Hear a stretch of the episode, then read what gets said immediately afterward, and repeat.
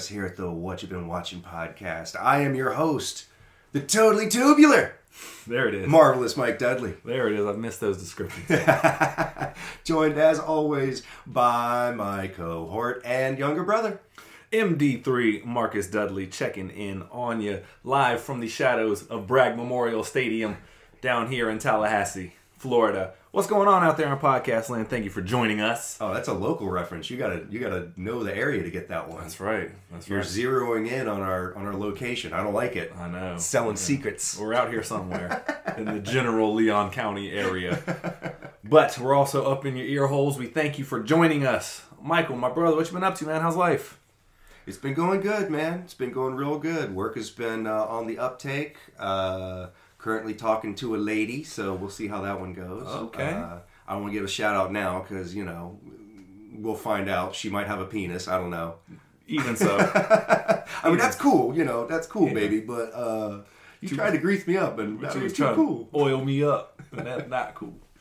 Go ahead and check that bingo box for your ladies man reference. We're just gonna hit you full throttle today. Yeah. Oh man. Hit the ground running. Yeah, man. I am doing wonderful myself because I know you're about to ask. But yep, um, Florida State trounced Miami. I know what you've been watching. Oh, that's yeah, yeah. But that's I won't spend too much time on that. But yeah, go Noles. We we embarrassed Miami down there. Just saying it sucks to be you. Yes, it does indeed. Um, so, my brother, before we get into all of that, here's the million dollar question. Here's the one that everybody tunes in for the aptly named title of the show. What you been watching, my guy? Uh, recently rewatched No Country for Old Men. Amazing movie. I mean, I, I tell you what, man. I think those Coen brothers, those uh, those, those young upstarts, they're ones to watch. We've circled back to it to update you after watching Oh Brother, Where Art Thou? Maybe there's something to these young cats. No, it's it's somebody uh, I know like favorite movie. Like they, oh, I'm sure it's, on I'm TV, sure it's a they lot just of people's yeah, favorite movies. Yeah, like they yeah. can't help themselves to watch it if it's on.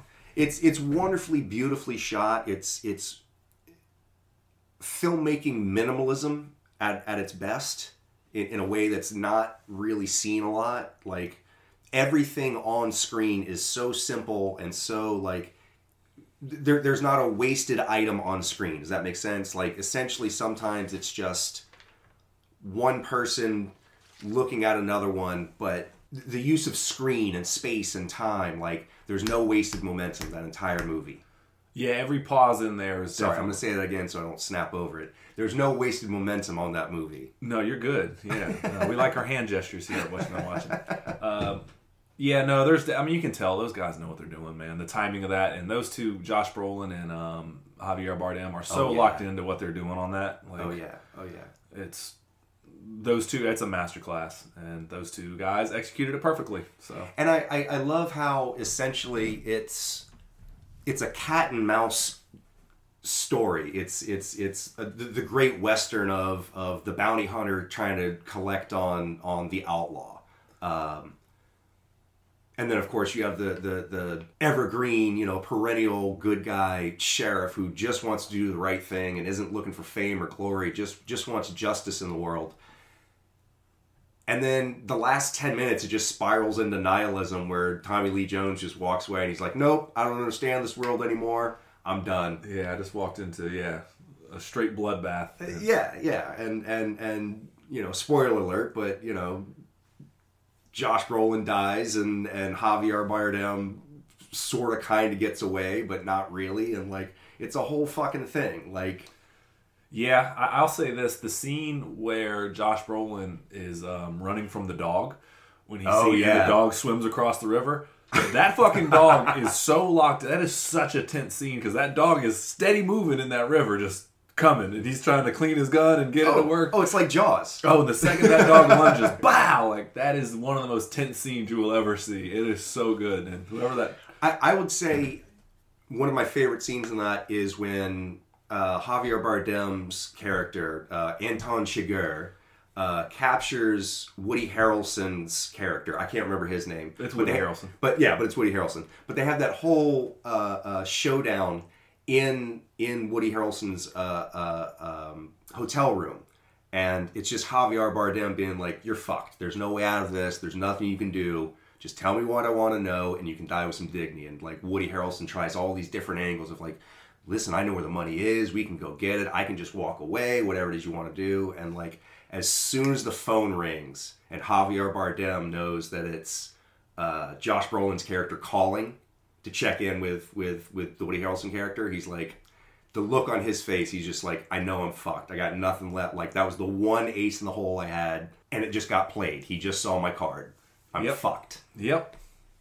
He's he's incredible in that movie, man. Um, It's so real. Like it, everybody in that is phenomenal. the first time you see jo- that the movie and you see Josh Brolin buy the the hotel both suites one right next to the other and Uh-huh. he slides it through the and you're like oh shit this dude is on because he knows he's like when he leaves what's his uh, his name's Marielle or something like what's his name in it Llewellyn. Llewellyn yeah and he leaves his wife or whatever and she kind of knows it. like what did you do Mm-hmm. it's like and he knows like all right this is gonna be a journey to the end so Oh, and he and every time he calls in with the wife, she calls him on like immediately. Her first line is always calling him on his bullshit. Like the first time he calls, she's like, "You in trouble, ain't you?" And he's like, "Yeah, a little bit." Next time he calls and he's been shot, she's like, "You hurt, ain't you?" He's like, "Yeah, a little bit."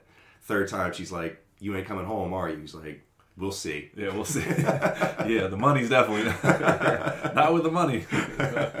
no, that's a, such a good movie, man. But how did you feel about the ending of that movie the first time you saw it? Because a lot of people loved the movie up to that point and thought it was incredibly anticlimactic. I loved it personally because it's it's just the fact that you see it through Tommy Lee Jones's lens, and he's just like, I don't understand this world anymore. Like I just walked into It, it admittedly, ad, admittedly, it did take me the second time, second or third time viewing it to really latch onto it. But that being said, his character lays the groundwork through the entire movie. Like he's constantly reading the paper and talking about, like, look at this. You know, this couple was taking hitchhikers and backpackers outside of Dallas and torturing them, and this, that, the other. Like, I just don't understand this world. Then he has another conversation with you know one of the older uh, uh, like the old sheriff of the of the small west texas town both of them have a conversation about like you know i just i see all these green hairs and piercings and you know punkers walking around and i don't understand this and everybody's okay with you know like whatever happened to common decency so it, it really is a story about the dying of the west and so sort of the old cowboy throwing his hands up at the at the last minute and being like, you know what, the West is done. I don't understand this world anymore. But he's already sort of acknowledged that. Like he, he he the entire movie, he's acknowledging that he has one foot out the door anyway. Yeah. So Yeah. No, I, I I think that was really well described. Yeah, it's like, you know, they're renovating these towns, these ghost towns for gold anymore. We have a Federal Reserve now and it's just Right. like it's it's not what you think it is and your way of life is slowly leaving you. But um, it's a brilliant movie though, man. I think it's a lot like they're a little bit more direct than that movie, I think, but it's a lot like The Godfather, like you were saying, in the sense of like every pause. There's a lot of subtleties, very like you said, looks on characters' Right, faces that right. says a lot without them saying it. Yes, That yeah. upon your first viewing might kind of throw you off, but upon viewing it again after you know what happens, you can really pick up on some of the subtleties and hand motions and like Mm-hmm. the the way that um, Anton uh, Javier Bardem is fucking with people, and he really is just out of like he loves the act of killing. This isn't just like you can tell he he is enjoying what he's doing. Oh, yeah. Oh, yeah. he is a a weapon. That is this kind of like they talk about in Hawkeye, where he's like, "I'm a weapon. You just got to point me in the right direction." Right. And that's what this guy is. It's like, oh, this dude's a maniac.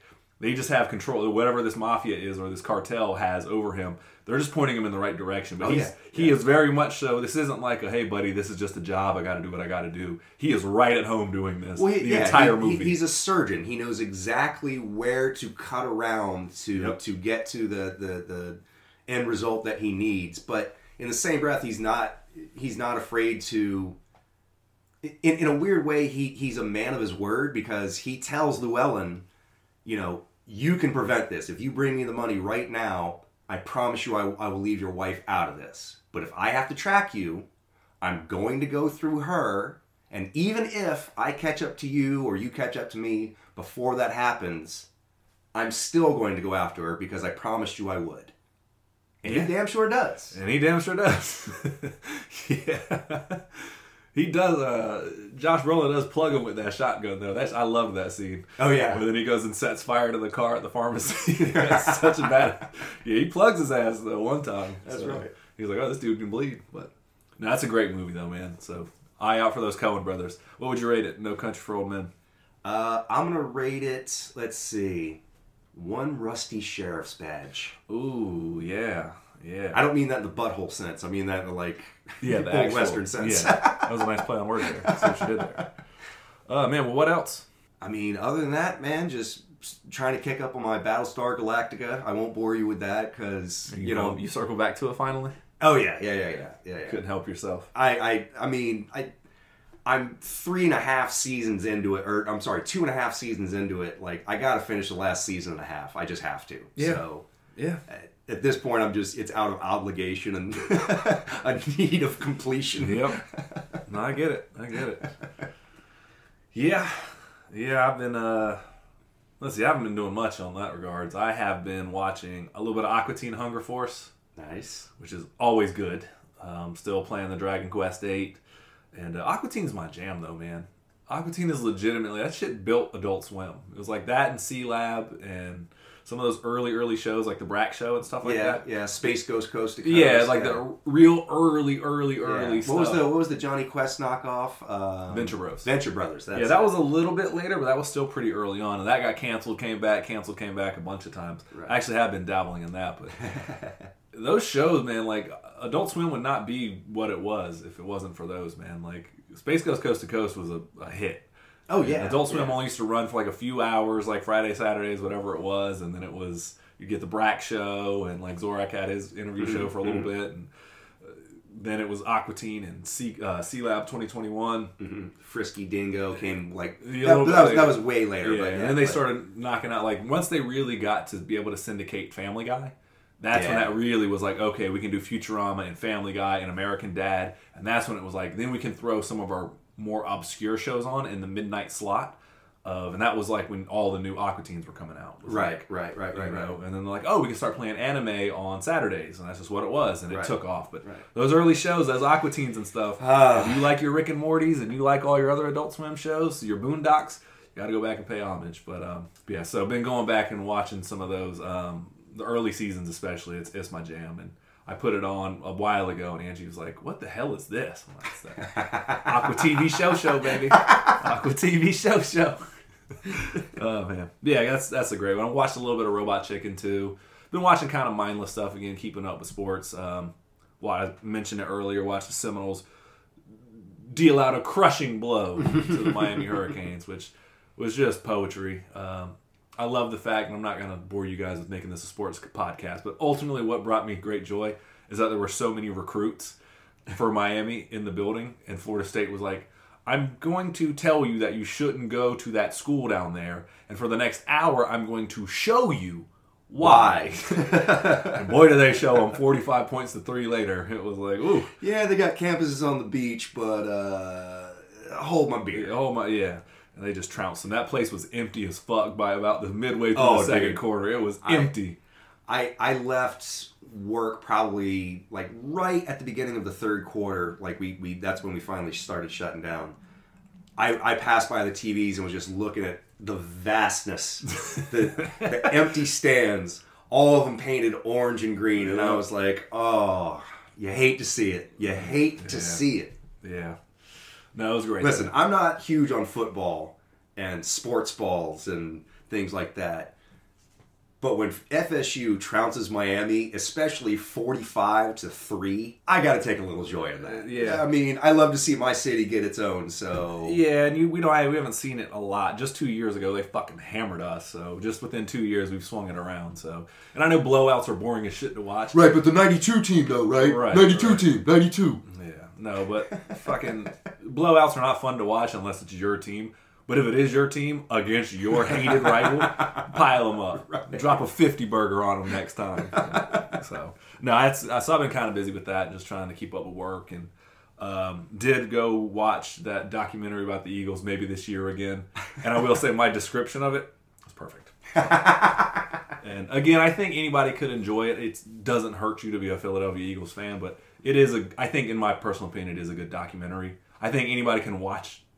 uh, I watched. I got into. re- I mentioned on the podcast before. I got into uh, documentaries about speed running Yeah. video games, where Yeah. ultimately what speed running is is people trying to beat a video game as fast as humanly possible. Right. And before I watched one that just kind of popped up on my YouTube feed, I didn't give a fuck about the history of it.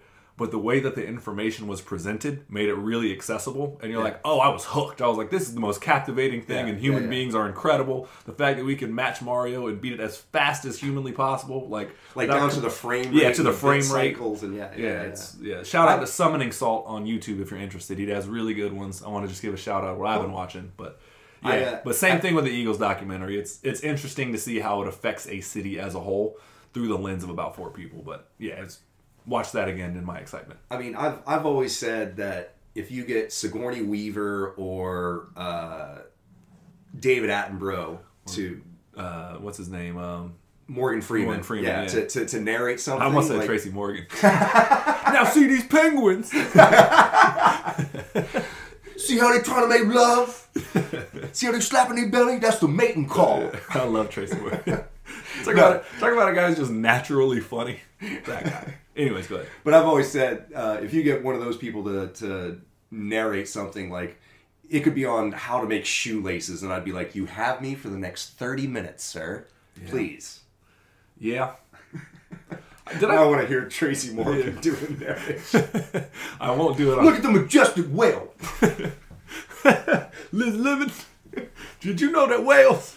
Anyways, that's enough impersonation. You know the blue whale has the biggest penis of any animal on the earth? Yeah. check the uh, bad. Check the Tracy- size of that, Lemon. Go ahead and check your bingo box for bad Tracy Morgan impression. Wasn't on there before, but it is now. You might get it once an episode because that's a really fun to do. Uh, did I mention I watched Rush Hour last podcast? I don't think you did. Bro, went back and watched Rush Hour. If I haven't, I'll talk about it briefly just in case I talked about it last one. I don't remember. Fucking incredible movie. Perfectly cast. Was it? Dude, Jack Rush Hour is perfectly cast. Like Chris Tucker is brilliant in that. Fucking Jackie Chan is, I will say this, one of the greatest entertainers Oh, hands down. we have ever been graced with. hands down.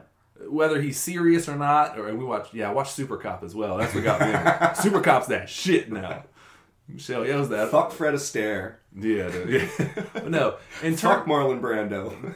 for real, like in terms of a if a movie actor's his ability, Charlie Chaplin's a hack. he's a hack, he's a bum. Buster Keaton, bunch of fucking hobos out there tripping around in silent film. W.C. Fields can kiss my ass. Right, right.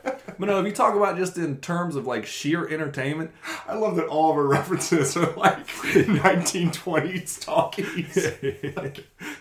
Marx Brothers, ass out there. Abbott Costello. Fuck them. Fuck them. But no, uh, on all serious note, but like if you talk about just in terms of longevity of Jackie Chan, mm. dude's been doing it since he was in Enter the Dragon. Oh yeah. Yeah, like he's been hit after hit after hit and given his body and mind to you, the people, for decades. And he fucking brings it every time. And Rush Hour is brilliant. Like, Well, I mean, you you don't get to you know the Tony Jaas of the world. You don't get to the Tom Cruises of the world. You don't get to the any of, of the modern you know the Matrix. You, like it all starts with Jackie Chan. Like yeah, like well, Bruce Lee and Jackie Well, Chan. Bruce Lee kicked open the door, but Jackie Chan was the one who came in and was like, "Oh, this is how you pave the golden road. This is it." Yeah, no, absolutely. And he's so well liked. Like I've never met anybody that's like, oh fuck that movie. Like Jackie Chan's that dude, man. Yeah, oh, Everybody yeah. likes Oh, him. yeah. He seems really fun in all of his interviews and everything. Like he's that dude. But Rush Hour again, I know it might be played out because you might like remember it, but like just going back and listening to some of the jokes that I haven't heard in a while. Chris Tucker is perfectly cast in that movie. he really is. When he's like, they offer him a badge to be on the LA, on to be on the FBI, and he's like, "All right, go ahead and take that badge," and you just shove it up in your ass, all, up in your ass. I'm LAPD, man. He just walks off. It was fucking brilliantly delivered, all up in your ass, and the look he gives him, brilliant. And like the fact that he's like Lee, Lee, like forty percent of that movie is just him yelling Lee. Him just reactionary Lee! shots. Yeah. I'm gonna kick you. Which one of y'all hit me? Like he's so quick with it. He's really perfectly cast. So talk about it as an entertaining movie all the way around. Go back and watch Rush Hour. I'm gonna go back and watch two and three. Was that the Brett Ratner joint? Brett Ratner okay, joint. Okay. Yeah. Okay. Yeah, he did. uh Yeah, he did the Rush Hour trilogy, which Did allegedly all they're three gonna- of them? Yeah, Right on. Yeah, that's his big claim to fame. At one point, Chris. Well, I mean, he's got a few other claims to fame. I mean, let's not. no, no, that's no, it's also Brett Ratner. no. Wait, oh yeah. No, you're thinking of um who's the David Singer. but also Brett Ratner. Oh yeah, they were both in it. Oh yeah. Uh, well, well maybe then. Yeah, he's got a couple other infamous claims, but um, yeah, no, that movie's fucking great though. But um, yeah. So other than that though, speaking of ninjas and action and things like that, let That's us. a hell of a segue, sir. I know, man, but we were talking about kung fu. We are going to take a trip back in time, time, time, time. Come with us as we go back to the early '90s when ninjas were all of the rave.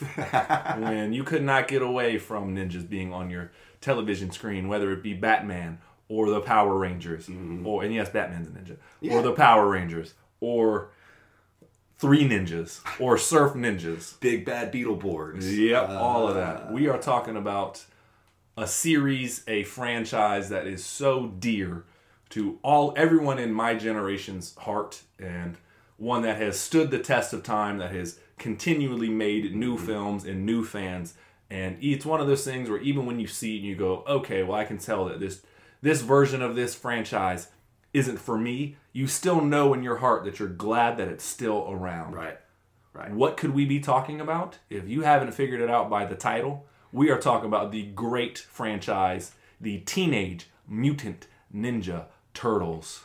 Turtle power. That's right, the heroes in a half shell themselves. Michael and I have done the hard work, the arduous task, the scientific research of going back and watching not only one Ninja Turtles films, not just two Not two, Ninja Turtles films, but hit him with it. all three of the original Ninja Turtle films trilogy, and we are here to That's report- over 88 minutes of research. just for you. oh man, but yeah, that is what we are going to talk about today. Um, where do you want to start, man? Uh, what you want to do? I mean, let's start at the beginning, and when we reach the end, stop. Uh, That's so right. you're going to hear a little bit of paper shuffling as we pass notes around. So please bear with us on that. We don't have a better system for this yet because we're not technologically sound like that. listen, you know what this was. You like it dirty. You know. Look. So, So- we'll start at the first movie, and So- we'll, we'll kind of we're not well, just going to go movie for movie. We're just going to kind of talk all three as a whole. Uh, we might touch on them specifically at times, but we're not going to play beat for beat. So I, I'm actually going to go a little bit before that and talk about the very beginning. We're going to talk about uh, March 1984, uh, the very first comic printing of the Teenage Mutant Ninja Turtles series by Eastman and Laird. Yes, brilliant. Um, it was originally designed to be sort of a parody send up of everything that was happening in Marvel at the time. Um, literally, the ooze that transformed the Ninja Turtles is rumored to be the exact same ooze that gave Daredevil his powers in the, in the same tra- in the same accident. Bet y'all Um, didn't know that by Bet the way, you didn't know that, nerd. Uh, you know, the, the the they fight the Foot Clan, and Daredevil fought the Hand. Yep. Um, Splinter is uh, Stick. it, it- right, right. Daredevil was trained by a, a man named Stick. Uh, even Shredder is a little bit um, supposed to be derivative of Kingpin in terms of, of Japanese mafia kind of thing. Um, yeah, so 1984 original comic book comes out. 1987 the, the the TV show comes out, which is I think where you and I originally got into the the Teenage Mutant Ninja Turtles was through the cartoon series. I was born in '86. All right. Right, okay. And so, I don't remember a time in my life that the Ninja Turtles weren't a part of it. right. Like some of my earliest, earliest like stuffed animals, I had a giant uh, Michelangelo that was like a body pillow. Um, I remember that. That's right. yeah, I, I still have them somewhere. Um, every toy I remember having, because Michael was also into that as well. Every I've always had Ninja Turtles toys my whole life. If we had video on this podcast, you could see that in the closet directly behind Michael is a box full of toys that, again, in my childish youth, that I still maintain, refuse to throw away. There's Ninja Turtles in there right now.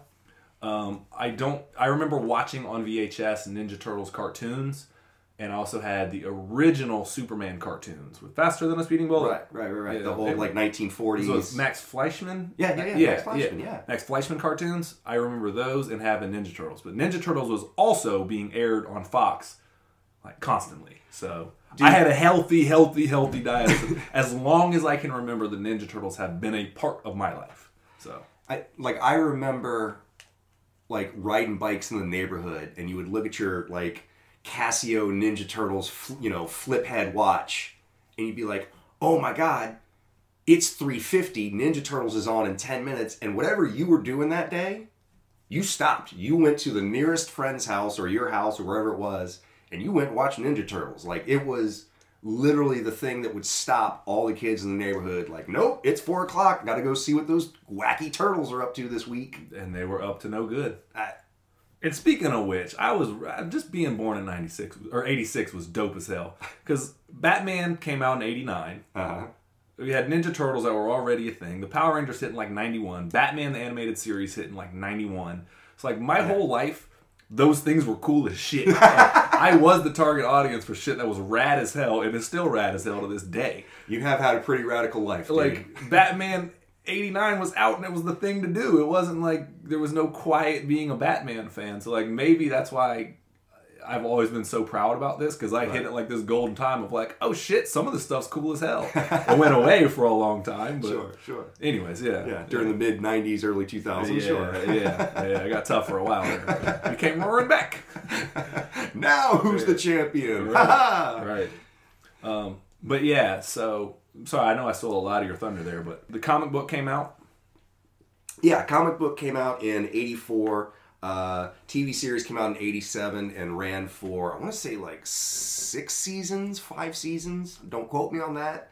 Uh, but I say all that just to give you the the uh, prequel, the the, the run up to where we're going to talk, talk about, and that is the very first Ninja Turtles movie, circa 1990, directed by Steve Barron, who trivia was also the director of. Hold on, give him a second to think about it. It's two very iconic music videos.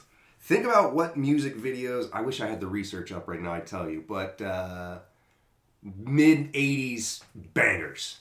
Straight bangers, classic. Not just that, but the music videos themselves are absolutely iconic. Think about it. Hit them with that. Take on Me by a-ha Yep.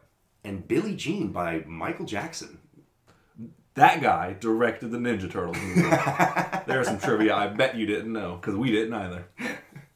But you hear that? You know what that is? That's research. That's what that is. Putting in the man hours. so you don't have to. Yep. So yeah, uh, dude, let's just let's get into it. What, what what what were your thoughts on the on the first movie? Okay. I'll say it how I loved it as a kid, and I watched it again, and I fucking love this movie still. I, the first one is a fucking great movie. Yes. Ninja Turtles one, I don't care. It holds up, man. Like I, I really don't care. Like yes, obviously there's live action stuff, whatever, whatever that they could do better now. But like in terms of Jim Henson doing his thing in the play shop that they have, yeah, I mean you can see that that progress throughout the other movies that it's gotten better in some ways. But like this movie fucking rules, man. Like you, if you suspend your disbelief that they're not puppets and you just accept them as the being real characters. They really do kind of ground them, and each one of them has a distinct personality, and you Oh, can tell the whole family dynamic between each of the turtles and Splinter. And I fucking love this movie though. Like, and this is not just my childhood nostalgia. It is because I can't stop it. with the Ninja Turtles. but I legitimately went back and watched this movie and was like, "Damn, I feel like that movie really holds up, man." I you're not wrong. I, I, again, I'm gonna I'm gonna endorse all of what you just said. I think it's a really well crafted movie. It's not breaking any new ground by any stretch of the imagination, but at least it's done competently, and at least it's like the progression of shots makes sense. The editing makes sense. Like you you have a real awareness of of progression of story and where you fit into it. You know. Um, and quite frankly, aesthetically, it looks really good. Like you were talking about, just suspend your disbelief. It's not that hard to do No, it's because the costumes are, for what they were at the time, really, really, really, really good. Like the, the, the, the facial expressions and the fact that they could individually move the turtle's lips and eyelids and teeth and, and you know you know all that good stuff and show all this wide range of emotion and then on top of it you had you know people who are performing you know quote unquote ninja moves you know it's it's very highly stylized you know drop kicks and rolls and stuff like that but Yeah. like they're moving around like like an agile you know ath- you know athletic person, and so so it kind of makes sense that like you buy into like oh no these are actual real creatures. Yeah, I mean they're seventy pound rubber suits and animatronics as well, but I mean it, fucking holds up though, man. Like I, I dug this movie. I was I was in it from the word jump. like, again, I, I fired up and I felt like I was at home again. Um, so where do you want to go from there? Let's think. Uh, what do you want? What did you like about it? Like besides, I know you talked about it being aesthetically pleasing. But like, what is it that did it just tickle a nostalgia feel? Is why you liked it? Or did I mean, of course, yeah. Again, I we can't wouldn't be talking it. about it if we didn't. But I, I actually do like that it's a really well told origin story. That although the, the original market, well, the comic book was not so much for kids, but the cartoons and stuff like that got marketed towards kids, and then the movie came out. I, I like that it leaned into both aspects of that in terms of it kept it just lighthearted enough and and and quippy enough and and you know Michelangelo and Donatello making like you know stupid puns and joking back and forth but then also you bring in you know one of them almost gets killed and and Splinter's origin story of of loss and tragedy and his seeing his master killed in front of his eyes like they they blended enough of the comic book and the and the cartoon version to make it a palatable uh palatable flavor f- across all ranges. Yeah, it, it definitely does have dark elements to it in the sense of, and we'll talk about it a little bit later, but like when the second movie was made, parents everywhere were like, oh, not everywhere, but a lot of parents were like, oh, it's too violent. And they took out the word ninja when they um, shipped it overseas to the UK because they Right. thought that it promotes violence and like Michelangelo's nunchucks were banned. Yeah, Because, they were the Teenage Mutant Hero Turtles. Turtles, Yeah, yeah. yeah. Because they thought Ninja was too aggressive, basically. Yeah, and so, but it definitely leans into it, man. Like the scene, there's a scene um later on. Watch the movie if you haven't, because what we're not. We'll wait. gonna be We'll wait. That shit was awesome. That right? shit was dope. That shit was dope. I don't care what you said. That shit was dope. But like the scene, and it's you were talking about like they do ground the the turtles as best they can into being real characters, Mm-hmm. and like the scene where Raphael's yelling into the nothingness of New York. That shit gives me chills, man. Oh, when uh, he gets his ass kicked by Casey Jones, and he's uh, Casey Jones runs away, and he's like, "Come here, I'm not finished with you." Damn! And like they just draw out on the on the like wide shot of the city skyline and stuff, and so you hear it like echo throughout all the entire city. There's also a scene where he just yells like this unbridled like rage just comes from. Oh, deep- after they he's like, kidnap "Ah!" Splinter. Yeah, Yeah. after they kidnap Splinter, and he just like I just got goosebumps thinking about it. but he like screams, and the camera kind of spins with him and vibrates. Yeah, He's yeah. like, and he They- just lets it all out, and you feel for that fucking teenage mutant ninja turtle because you can't just say that turtle he is, but he's so much more. But you feel for him in that moment, man, and that's such a good scene, dude. And like again, like you can only do so much with acrobatics in a seventy pound suit. Like again, they're trying their best, but man, Sure, sure. but But but but again, they also do a really good job of the creators of the movie really understood how to hide their flaws and highlight the the you know their the, the benefits or, or their best aspects.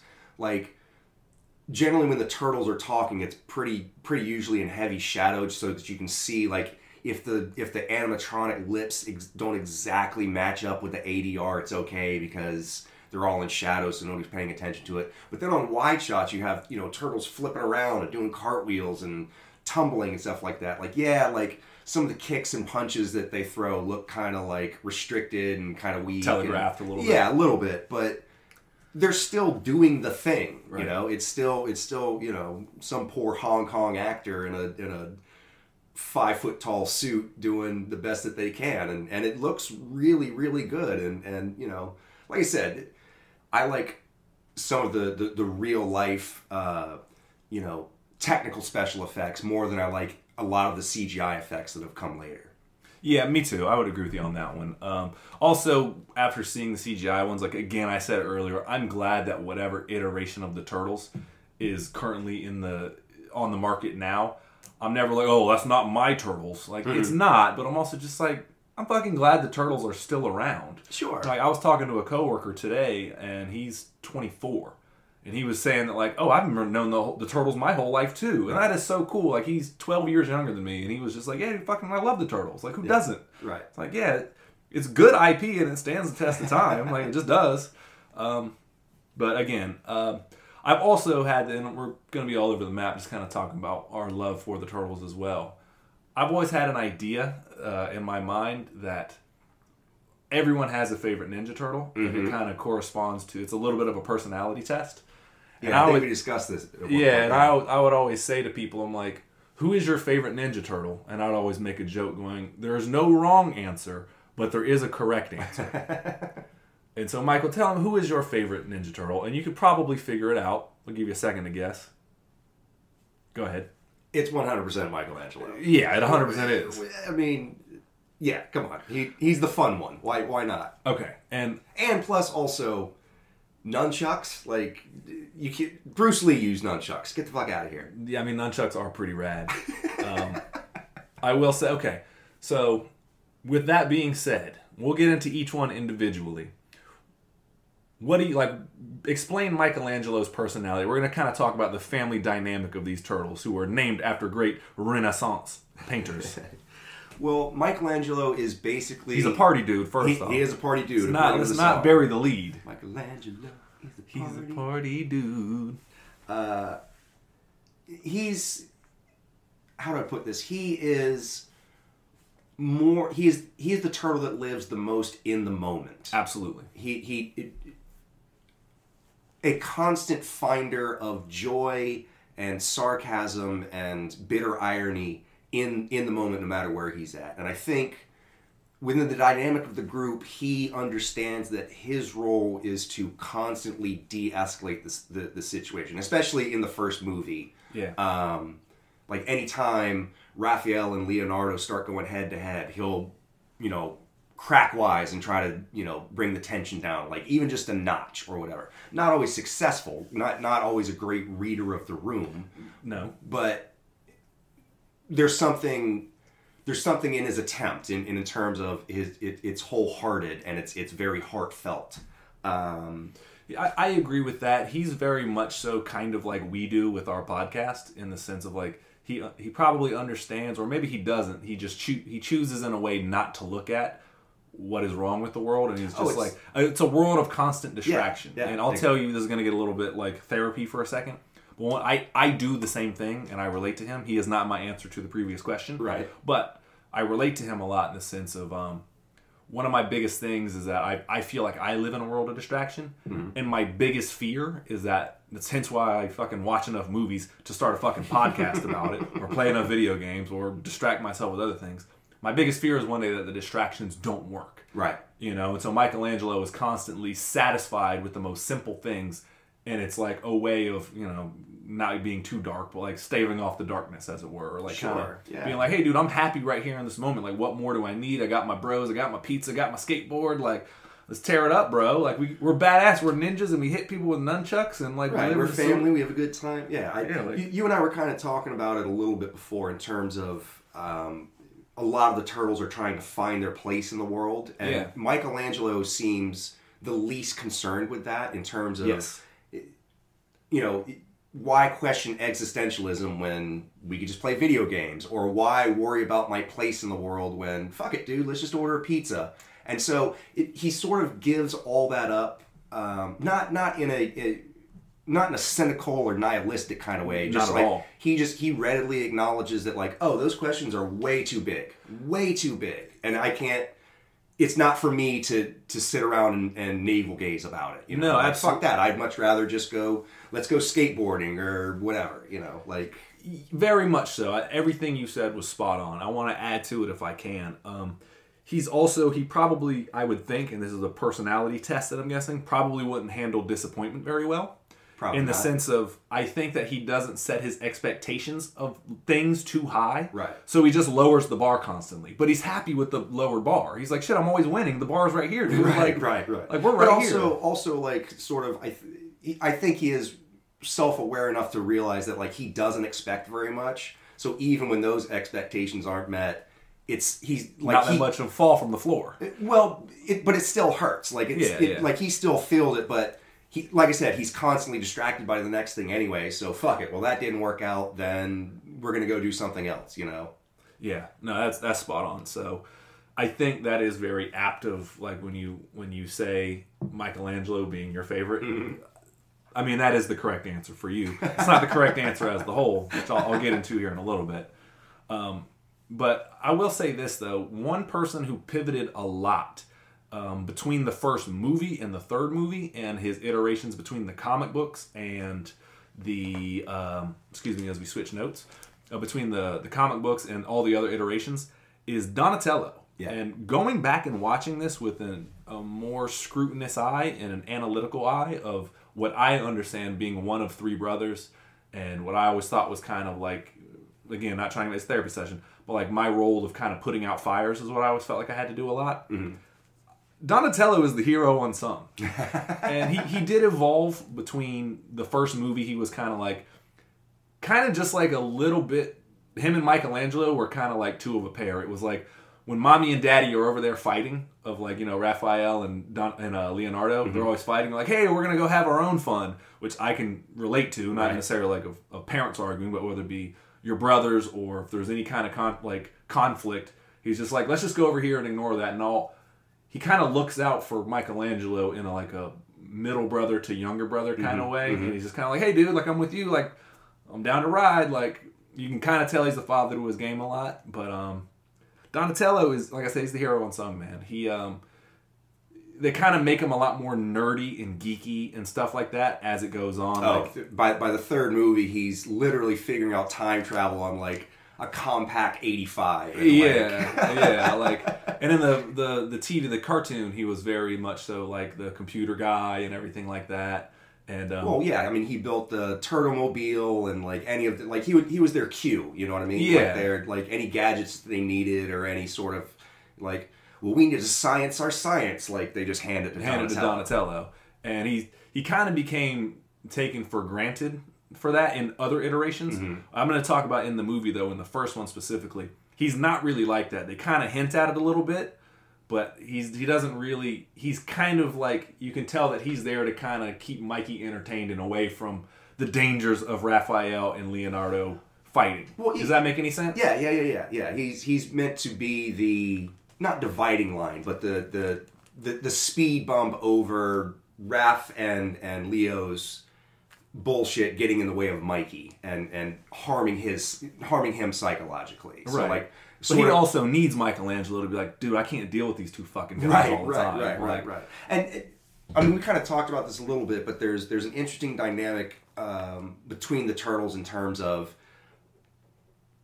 there, there's a, a, a dichotomy of, of there are the turtles who are very satisfied in staying hidden in the world, and then there are the turtles who very much want to be a part of the human world and find their place and understand like you know how they fit into society in general. Um, that is a constant theme and that affects each and every one of their personalities Yeah. for sure Yeah. and i will say this i wrote down in my notes here and this is I actually said this out loud when i was watching the movie by the third movie you're like donatello is the most self-actualized of all of the turtles like by far like Yeah. he's the most well-rounded he's the most grounded and he is by far the most consistent of just like he knows where he's at he's cool with it and um, he kind of got there. He actually has a real cool story arc if you pay attention through all three movies if you assume that they're all connected. One and 2 We'll see, definitely are right. but whatever. But let's just hypothetically say they are. There's a moment in the second movie where they're finding out as the title describes the secret of the ooze.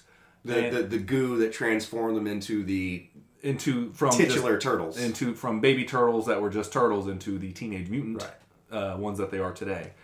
And he Donatello's talking to Splinter, and he's talking to the scientist that was works for the lab, the TGRI or whatever it was that, that created the ooze in the Talking first about one. TGIF? TGIFs, baby. Talking about Family Matters? Exactly. exactly. Full House? You know about TGIF used to be that shit to watch now. I reckon that was must see TV. I think that was that was Thursdays was must see TV. right. Anyways, Tangent. tangent, tangent. um, but no, he's finding out the secret of the ooze, whatever. To go back to it, and he has this this real sincere and sweet moment where they find out that like he was made by pure accident. It was just random cause that the ooze came into the sewers. They happened to be there, and boom, they were disposing of the ooze. They were just doing it illegally, so it fell off a truck, and here you are today. Yeah. and he has this real moment. And Michael, I'm gonna I'm gonna steal what he said because it fit it perfectly. He's like, "Oh shit! Like I'm here because the condom broke, and that's it. right. Like that's it." Right. Right. And he talks to Master Splinter, and he's like, "Man, I just kind of thought that, like maybe there was something more to it. Like I, I, thought we I thought we would always find out we were special, and you know Splinter tries to comfort him and says, "Well, you are special." And Don, like that's not enough for Donatello. He's like, I'm, I'm here just simply because tragic happenstance. Like what the fuck?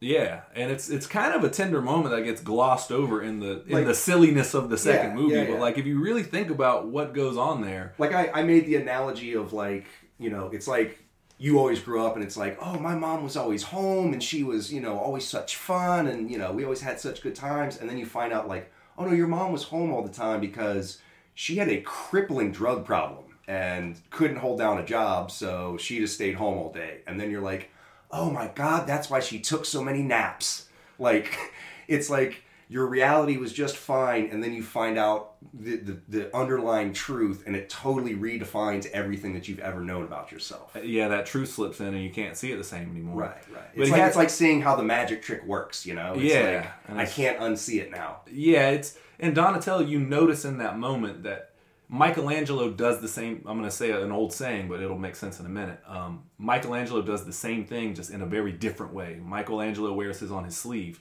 Donatello secretly has been making lemonade out of the lemons that he's been getting his whole life. Right. And he realized in that moment, they're like, "Oh shit, man." I'm tired of drinking lemonade. right, Fuck. right. Like, all i got to do all i got to show for it is lemonade Like- lemonade lemonade and lemonade's not going to taste the same anymore. Right, and I'm. But I'm still, I'm really good at making it. But damn, in this moment, I'm tired of the fucking taste of lemonade. And I thought maybe for a second that I was could graduate to being a Sprite guy, or, you know what I mean, or like a fucking a pink lemonade guy. right And at it's least some kool-aid yeah, and it's like, oh fuck, you know. So it's a really tender moment, but I throughout the three films, he's definitely the most consistent in who he is. Yeah. And he is very much so like he's the the anchor that they all need. And they pivot off of those, like I said, in the other iterations and the other um where he just becomes kind of like the dorky guy.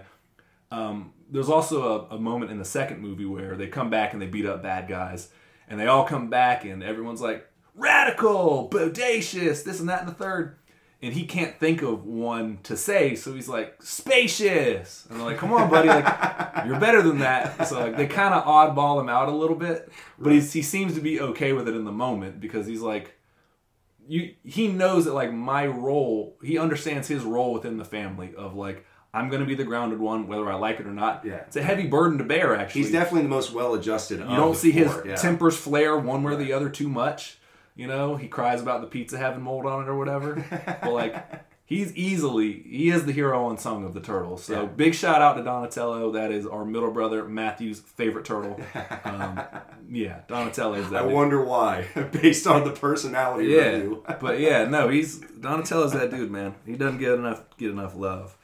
Um, and now we'll talk about the blue turtle, uh, Leonardo. Leonardo, he's the leader of the group. No, he's not. no, he's not. He's he's not. Not according to the song, but they got that wrong. Well, we'll get into that. Some people say, okay, I'll spoil it. I'll spoil it now. When I always say when I make the joke about who's your favorite Ninja Turtle, there is no wrong answer, but there is a correct answer. The correct answer is Raphael. Which I'll, I'm going to circle back to him and save what I would like to call the best for last. And those who are true turtle heads will already know what I'm talking about. So anytime somebody says Raphael, they always say it like, I'm like, oh, who's your favorite turtle? And they go, "Psst, Raphael. I'm like, fucking high five, dude. Because they say it with such confidence. Like, yeah, like any other answer is wrong. So, anyways, uh, we'll talk about Leonardo, though, who I, again, I love all of the turtles and I have appreciation for them because they play a very specific role. Michael, break down some Leo for us, please. The blue bandanaed, katanaed, yielding, wielding turtle. Uh, I mean, canonically, he's the the oldest of the turtles. Um, uh, he's always sort of been relegated, especially in the cartoon and um, in the in the movie version, to the leader of, of, of the organization. Just in terms of, he's the one that's consistently setting down rules and constantly um, trying to enforce parameters and, and boundaries that it's almost it's almost like a like in D and D, you know, you have the the the lawful good, You know, like Yeah. this, the, like we have to adhere to this very strict code, and no one else can can ever go outside of it, no matter what. And there's no excuse for it. Like them, them's the rules. he he takes his his also Splinter knows that he can treat him a little bit differently. He's a little bit stricter on him and Raphael for different reasons. Mm-hmm. But Leonardo takes it so seriously, and it's kind of like having a friend that's like you're all into something, but he takes it so serious. Or like if you've ever been in band before, when mm-hmm. you have the guy who's in the lead chair and they're constantly pushing you to the point where you're like. I don't even fucking give a give a damn about playing the drums anymore, or playing the trumpet anymore. Like you sucked all the fun out of being a fucking ninja, dude. Like, Right, right, golly. right, right. And he's kind of burdened with that a little bit. Leonardo is of kind of being like, "Hey guys." But anyways, Well, go he's ahead. a- yeah, just he he's always overly cautious. Like in, in the first movie, you know, he's he and Raph have a have a whole discussion about like why they can't move out of the sewers and like you know like and he's always anytime Raph does something he's always coming down on him and, and being like well why did you do that and sometimes you know like when he brings April back when, Raphael brings April back to the to the sewer lair after she gets attacked by the foot and you know Leonardo's like well why did you do it he's like well because I wanted to redecorate a couple of you know throw pillows, a TV news reporter. I thought it would go with the decor. What, what do you think? And Leonardo's like, all right, well, fair point, but like he's always got something to say. He's always trying to keep the other brothers in check. And a He, lot he's, of he never really turns it off. No, he no, does no. again later in the movies. Like at a certain point, they all kind of become interchangeable. right, But it takes a lot for he has to really be in the moment and enjoying himself for him to turn it off. right, right. Well, he he shoulders a lot of responsibility, and sometimes a lot of that is Of his own. of his own volition. Yeah, yeah. Unnecessarily, he puts you know. He, it, it's up to him to carry not only his cross but everybody else's. So, um, I don't know, but but through that, he's always looking through a, for approval. He's always looking for like I do- Validation? yeah, yeah, validation. Like, did I do good? I did good, right? I did the thing. We did the thing, right? Oh, I, I did so good, right? Like he's constantly, whether it's through Splinter or his brothers or April or or any relationship, he's constantly looking for the thumbs up and the pat on the back because for whatever reason, like I, I guess because he he bears so much burden that he's constantly needing some sort of gold star about it or some sort of like yes that's the reason why you do this Right. so that we can pat you on the back and say good job you know he also needs all of this, all of the effort that he puts in. He needs it to mean something. He, he can't just be like, Right. "I'm busting y'all's ass all the time." You know, it's like I, there's got to be a reason why I'm doing this. And so when he gets those moments, he's like, "Ah, I see. Like I told you." Right, right. And even like later on, this is why we'll get into Raphael's dark side a little bit. Like when, when um, Raphael does bring April O'Neil back to the lair, and then she finds out that the Foot Clan followed him back, and that leads to Splinter being captured right right and stuff like that. And that's when we were talking about earlier. Raphael's just like "fuck" without Yeah, saying it, right, just right, screams right. at the Just camera screams like into the void right Yeah, and you can tell that Leonardo is frustrated with him in the sense of like, these are why they're rules, dude. Right, Like, right, fucking, right, I don't right. like it any more than you, but like the right thing to do is stay out of it. You know, and it's like, man, fuck you. You know. yeah yeah And he was right ultimately, but it's like there's no room for there's not a lot of room for gray area with Leonardo in, in yeah. Leonardo. right right It's- right In his sense, it's very much so Captain America in the sense of what is right to him is right, and he'll go tooth and nail for that. Yep. And what is wrong, he's just like, hey man, that's we're not doing that. Right. You right, know? right, right, right, right. Yeah. He's he's very very bilateral in his in his it is either good or it is bad. There is there is no Yeah. there's no exceptions, there's no but what if, there's no like but maybe kinda. It's like no, you either are on the path of being a better person or you are not on the path of being a better person. Right. And the problem that him and, and they He's trying to he's trying to force everybody to go down his way of being a better person. Right, and he doesn't- his, his flaw. and he doesn't take into account that each one is very different. Right. And, and they approach things from different. And also, the world is sort of a is not black and white. It's sort of a gray area. So, Right. like you you have to have allowances for you know extra conditions or or or a, you know a case by case basis of certain situations. And like if he, if Leonardo had his way, he would prowl the- rooftops at night, never being seen by humans, and they would come down, save the day, or some mugging, and then disappear into the night, and they could go home and celebrate. It'd be like, oh, look how awesome we are, and that would be that would be fine with him. You know, he'd be like, that's that's what we do. That's the duty. That is the task. That is our burden. and like you know, and him and Raphael butt heads a lot, and Right. both of their flaws that they share, they're incredibly short sighted. Oh, for Both sure. of them are Yeah. incredibly, and eh, they they they get into it a lot over Yeah. that, which we'll pivot to. But um, I think that's a very good description of Leonardo. Uh, but I will get into the correct answer here.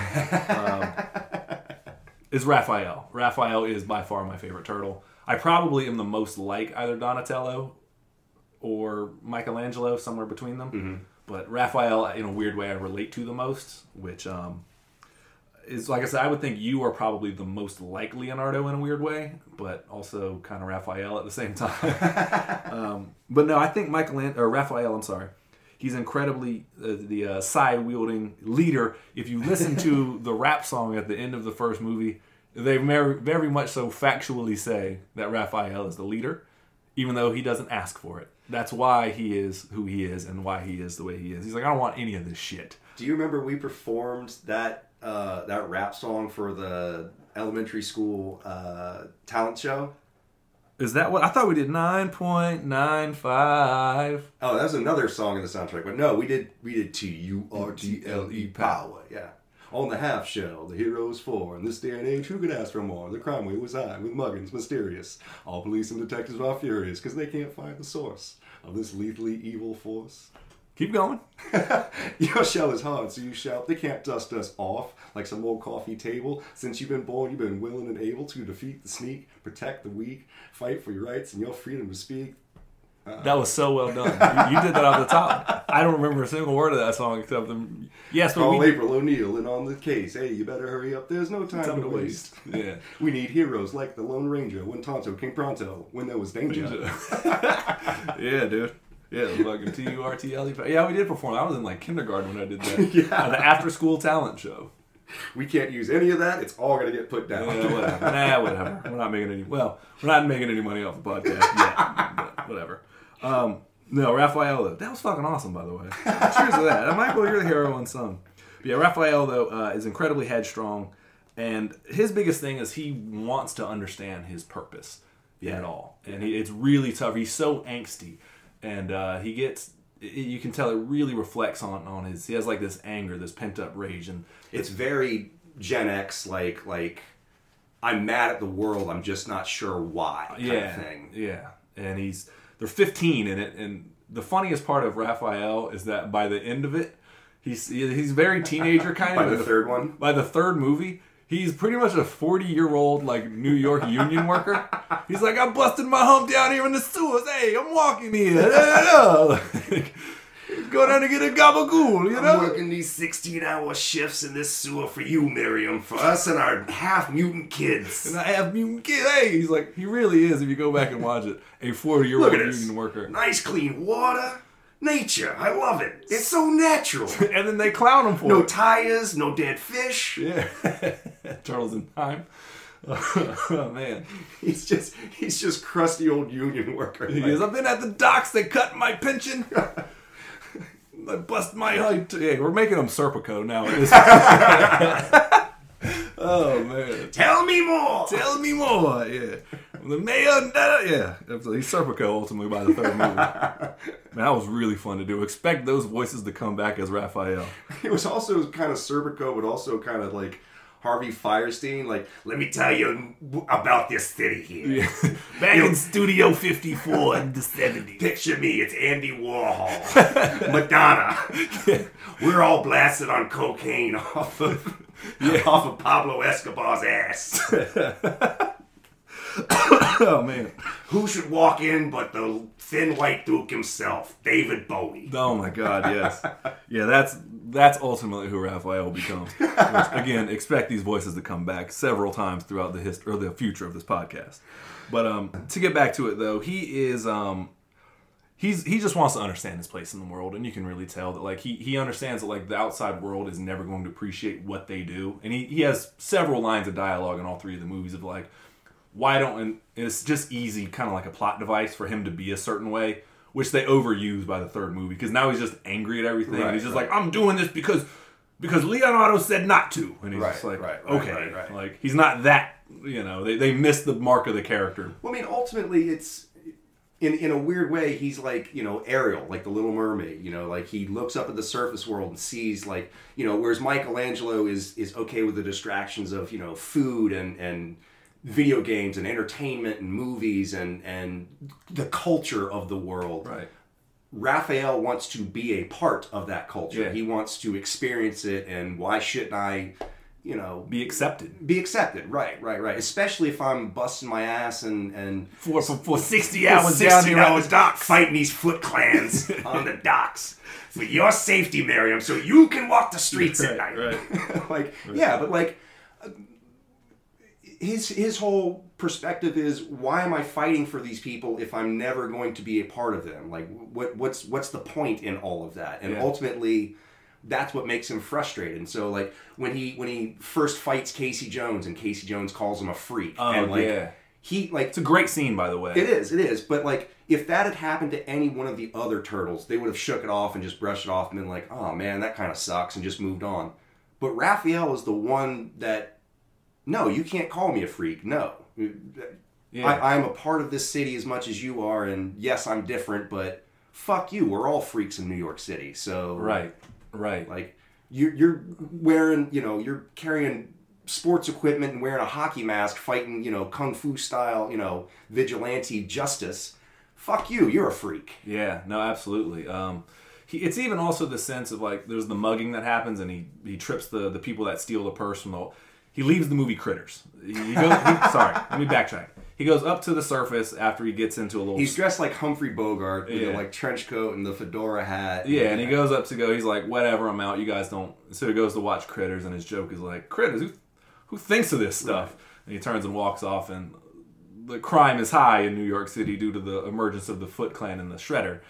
And so somebody snatches a purse right in front of him, and he trips the guy, and they jump over a fence, and they kind of duke it out. And right then, Casey Jones jumps in after everything's been they break it up or whatever, and then he calls. No, the, the, the kids escape. Yeah, the kids and escape. Then, and then uh, that's when Casey Jones drops in, like, man, what the hell was like the kid's like, what the hell was that? And he goes, that was a crime, you purse snagging pukes. Yeah, yeah. but yeah, but he calls him a freak though, and he's like, dude, I'm trying to help this poor lady. You're over here calling me mean names. Like, yo, fuck you, buddy. Right, Yeah, yeah, yeah. Like, like fuck you, straight up from the heart. Like, He's- and in he- that moment, he's just like, he's got a lot of pent up rage and like I mean like I said it's it's I'm not sure I'm, I'm not sure even he knows from whence it comes. He just knows that like I gotta get this out of me. And like at, at best he can try to direct it away from his brothers into like you know again like violence on the streets you know pursuing vigilante justice. At least that's an outlet for him. Right. like and while Leonardo craves order, it- not only just like in his own personal, you can tell he needs structure. Raphael would probably benefit from it the best, but won't do it. He's, Right, he's contempt prior to investigation. He's like, yeah, I see what you're doing, Leo. That works for you, but like, fuck you, pal. Like, Right, right, right, right. it- it's like contempt prior to investigation is saying that like you watch a trailer for a movie and you go, oh, that movie's gonna suck, and then you continue to say, oh, that movie does suck. You haven't even seen it. Like, right right you've seen literally 30 seconds Yeah. worth of the movie in rapid succession and you're like, that movie's not for me, and you're like, eh. You're satisfied with your answer before you know shit about it. Right. And he's he's a little bit stuck that way, which is really how I am like internally. Oh, he's he's very cynical and very um, I don't I don't want to say static, but like it takes a lot for him to crack his opinion about anything. You Yeah. know, like like I think that Raphael, for better or worse, forms opinions about life and situations and, and people and he is not going to be the one to change that. Like he's not going to just grow into it and evolve and change his mentality. You have to force him to change it. Yeah, yeah, no, very much so. He's um, he he does come about all of his lessons honestly, but he does come about them a very hard way as well. Like he's such a loner, and he goes up to the roof to just do karate and like y'all just leave me the fuck alone. And then the Foot Clan comes and jumps him, and he busts some ass for a little while. But Right. I remember this is why they pivoted so much in the movie, and we'll talk about how they recast April O'Neil and stuff. he gets his ass busted, man. He he held his own for a little bit, but then like forty like Foot Clan members show up, and they can they proceed to kick the shit out of Raphael. and Oh, it's actually like for a, what is a kids movie? Like I don't obviously it's a dude in a rubber suit getting kicked around, but if you just look at the humanity of what's happening, It's pretty dark, Well, actually. it, it forms the whole crux of the second act, which is Raphael might die and the turtles are at their lowest, and so they escape to they escape to the you know the the farm up you know up uh, upstate.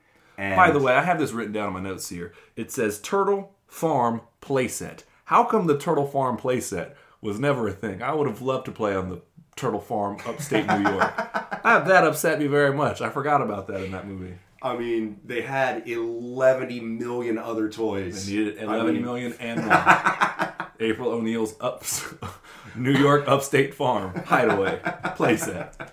Um, but no, like he he goes off to do his own thing because he's like, man, fuck you guys, and like, and that's where Donatello kind of comes in, like where Leonardo becomes at an impasse. He's like, fine, we don't need you, and Donatello's kind of there to be like, dude, you didn't have to say that last Right, part. It's right, like, right. and we were talking about earlier how Leonardo kind of needs a validation, and Donatello is kind of just like he's like let him be, let him blow off some steam, like it's cool. Mikey's like kind of whatever, dude. Be, go be mad, don't be mad around, don't kill my buzz. And Donatello again, the hero unsung, like is kind of like you you know that this is how we get. So why are you you don't need that last comment, Right, Like right. you you won, buddy. And like Leonardo's kind of like right, guys. And Donatello's like, not really, dude. You're kind of the asshole too, Right. man. Like you know how he is. Why do you instigate? Why do you continue to Right. push? You guys are both dicks. Yeah, like I'm not. Is that what you want to hear? Good for you. You, you got the last word Right, in, right, right, right. and that's where Leonardo doesn't realize his shortcomings. Where Raphael at least wears his on his sleeves, and if you give him shit about it, he's like, "Fine, then whatever, I'm out." Like, Right. Which again is incredibly short-sighted. and yeah, and, and immature, and not the way that you handle like a difference of opinion. Just somebody being like, "Well, I think you're wrong." Well, fine, fuck you. I'll do it myself. Like, all right, like, Yeah. I'm sure there's a compromise there Yeah. somewhere between the two extremes. And Raphael, the difference between him and Leonardo and their short sightedness is Leonardo doesn't understand the difference between being right and being happy. Right, He thinks the two, I think that he thinks the two might be synonymous and like he has to get the last word in it. He can only be happy if he feels that he's in the right. And Raphael's like, fuck it, I'm not happy and I'll be wrong. I don't give a shit, whatever. Right, right, and like, right, at least he kind of wears it on his sleeve of like, whatever, I'm the asshole. Yeah, cool. yeah, And he takes it to that level sometimes. We all know somebody that like you're trying to give them honest critique and then they'll shut down. And but fine, I'm the asshole. And you're like, dude, I'm not saying that. Like, trying to just have a talk with you, buddy. right, right. So, um, all that being said, it, all of these personalities, it, it really is wonderfully, wonderfully crafted, Mm-hmm. and that is why, no matter what liberties they take in any of these iterations, there's a cartoon out recently where Raphael was like two times bigger than the other turtles, and he was like the dopey muscle.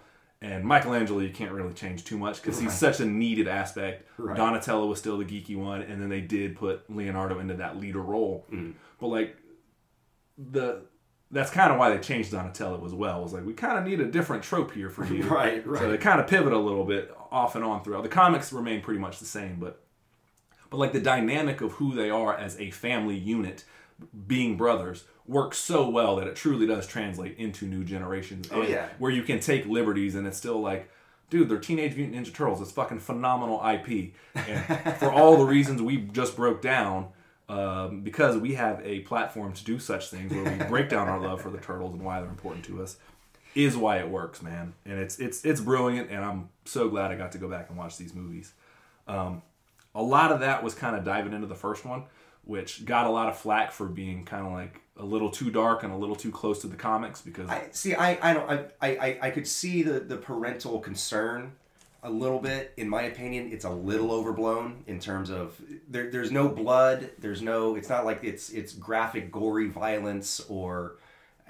Especially compared to things that were coming out around the time. I mean, like you just had Conan the Barbarian. You just had you know, aliens. You just had all this you know in terms of, of children's or, or, or family quote unquote programming or, or a, a family theme, yeah, it's it, it wanders a little bit into the dark territory, but not really. Not not enough to not enough to really warrant any major changes or, or major concerns.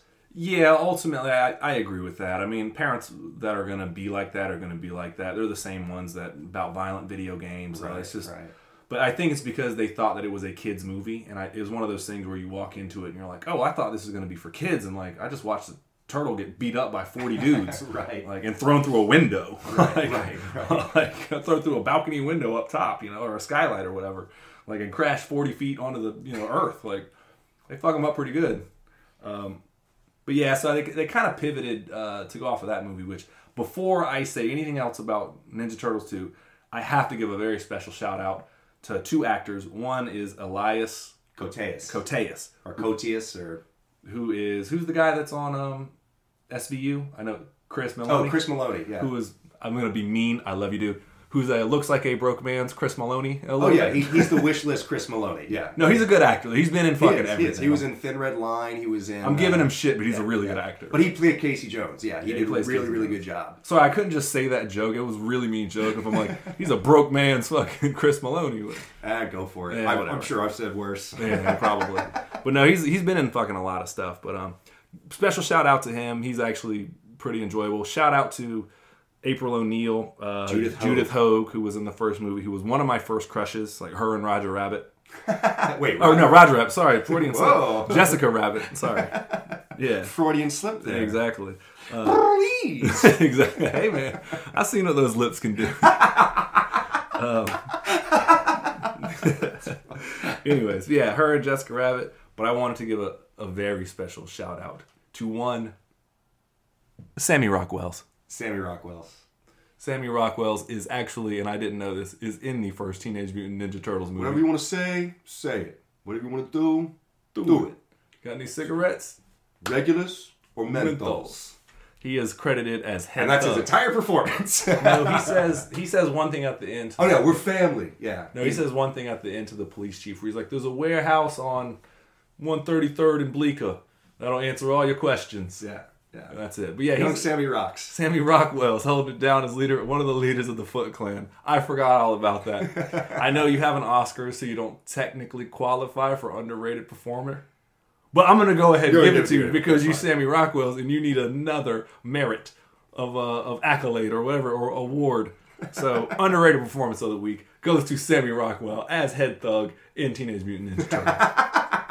Boom, we just did that. Now we can go talk about number two, Ninja Turtles 2: The Secret of the Well, Ooze. before we do that, let's take a uh, well. Let, let's let's sum up Ninja Turtles one. What do you think, man? As far as like, what do you what do you want to rank it? And honestly, I again with the nostalgia being what it is, man. Like, I, I love this movie. I it holds up way more than I thought it would.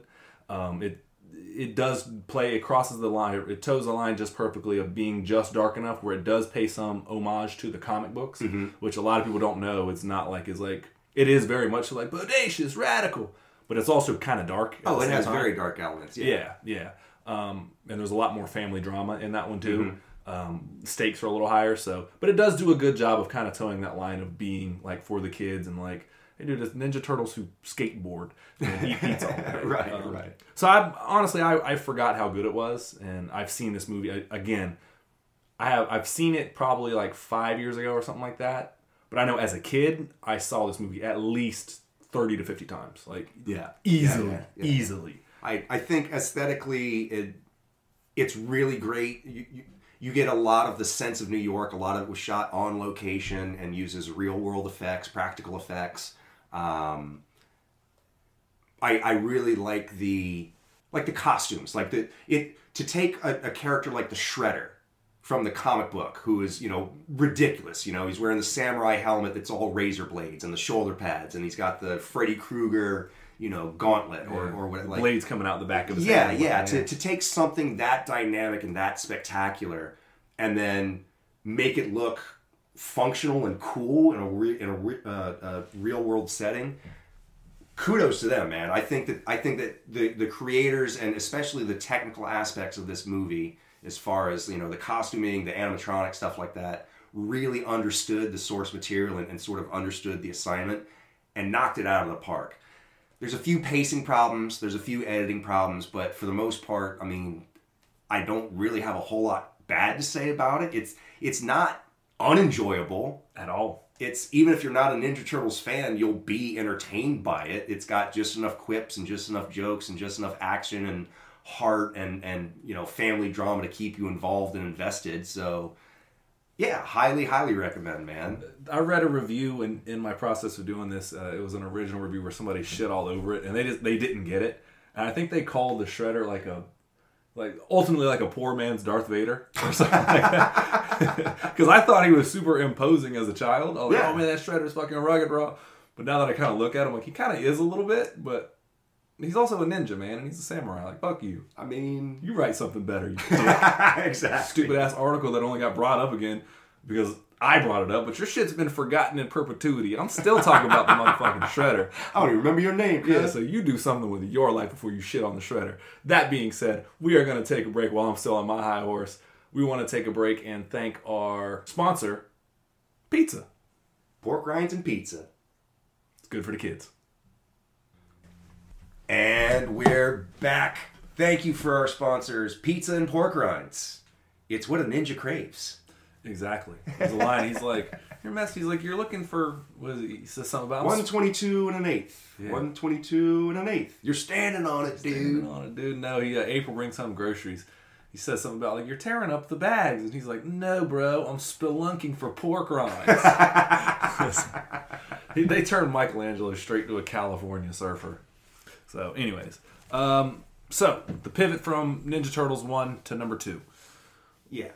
And we can we don't have to spend a whole lot of time Yeah. doing plot by plot, but like I I think we did a good job of establishing like the heart and the the the family dynamic of the first movie and how it's like the interpersonal relationships and then you ju- just juxtapose that against a really great origin story that sort of tackles where you know the world that we're living in now, like why things are the way that they are.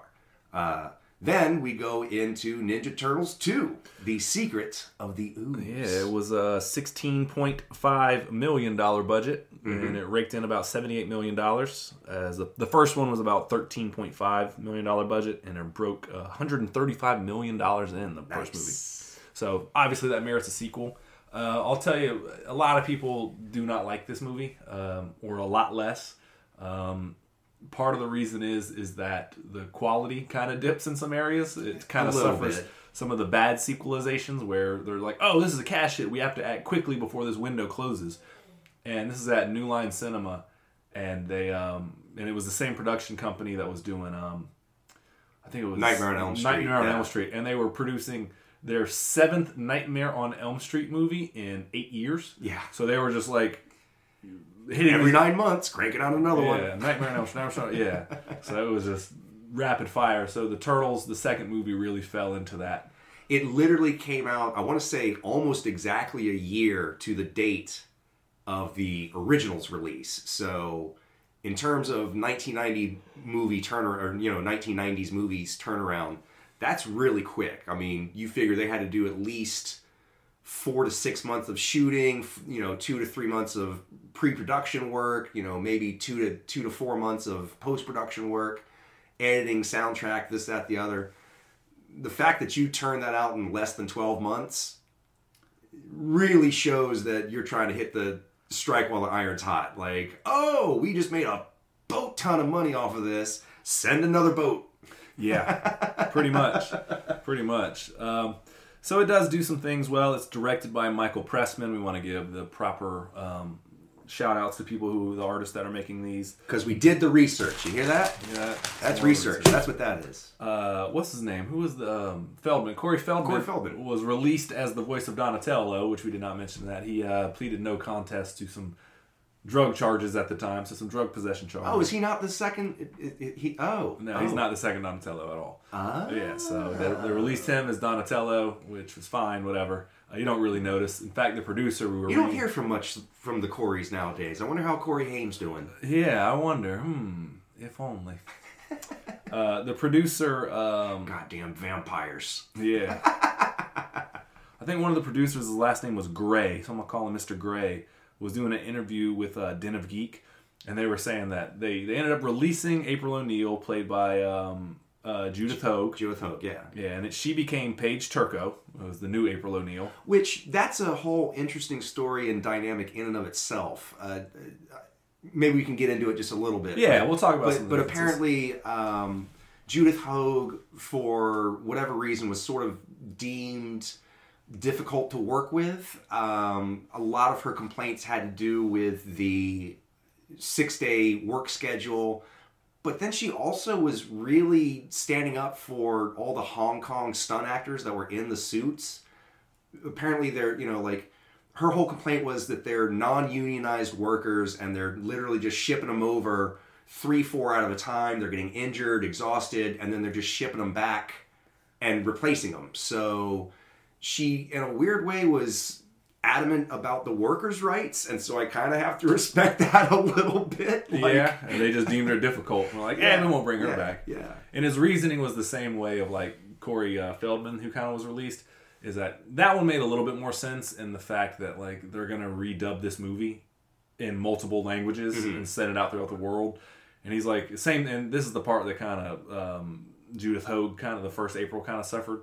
Is he said like no one is coming for the ancillary characters; they're here for the turtles. right So right. like no one gives a shit who's voicing them. They're here because of the Ninja Turtles. So they cranked out a script without said people and found um, uh, Paige Turco, who's more a little bit more willing to play ball, and, and there we went. But yeah, that was some of these interviews and some of the factual here. I'm not trying to get into it, but Den Geek, I read a pretty in depth article. You can, I'm sure, Google it pretty quick, and if you want to know yeah shout out to den of Den geek Geek, just trying to you know cite my work as it were. um, but yeah, they were just saying like some of the it fell into a lot of the same production problems of just trying to do things fast. well And uh, also, what they're saying, you have- Judith, Judith Hoag was also saying that it was too violent. They're like, oh, it's too violent for a kids Yeah. movie.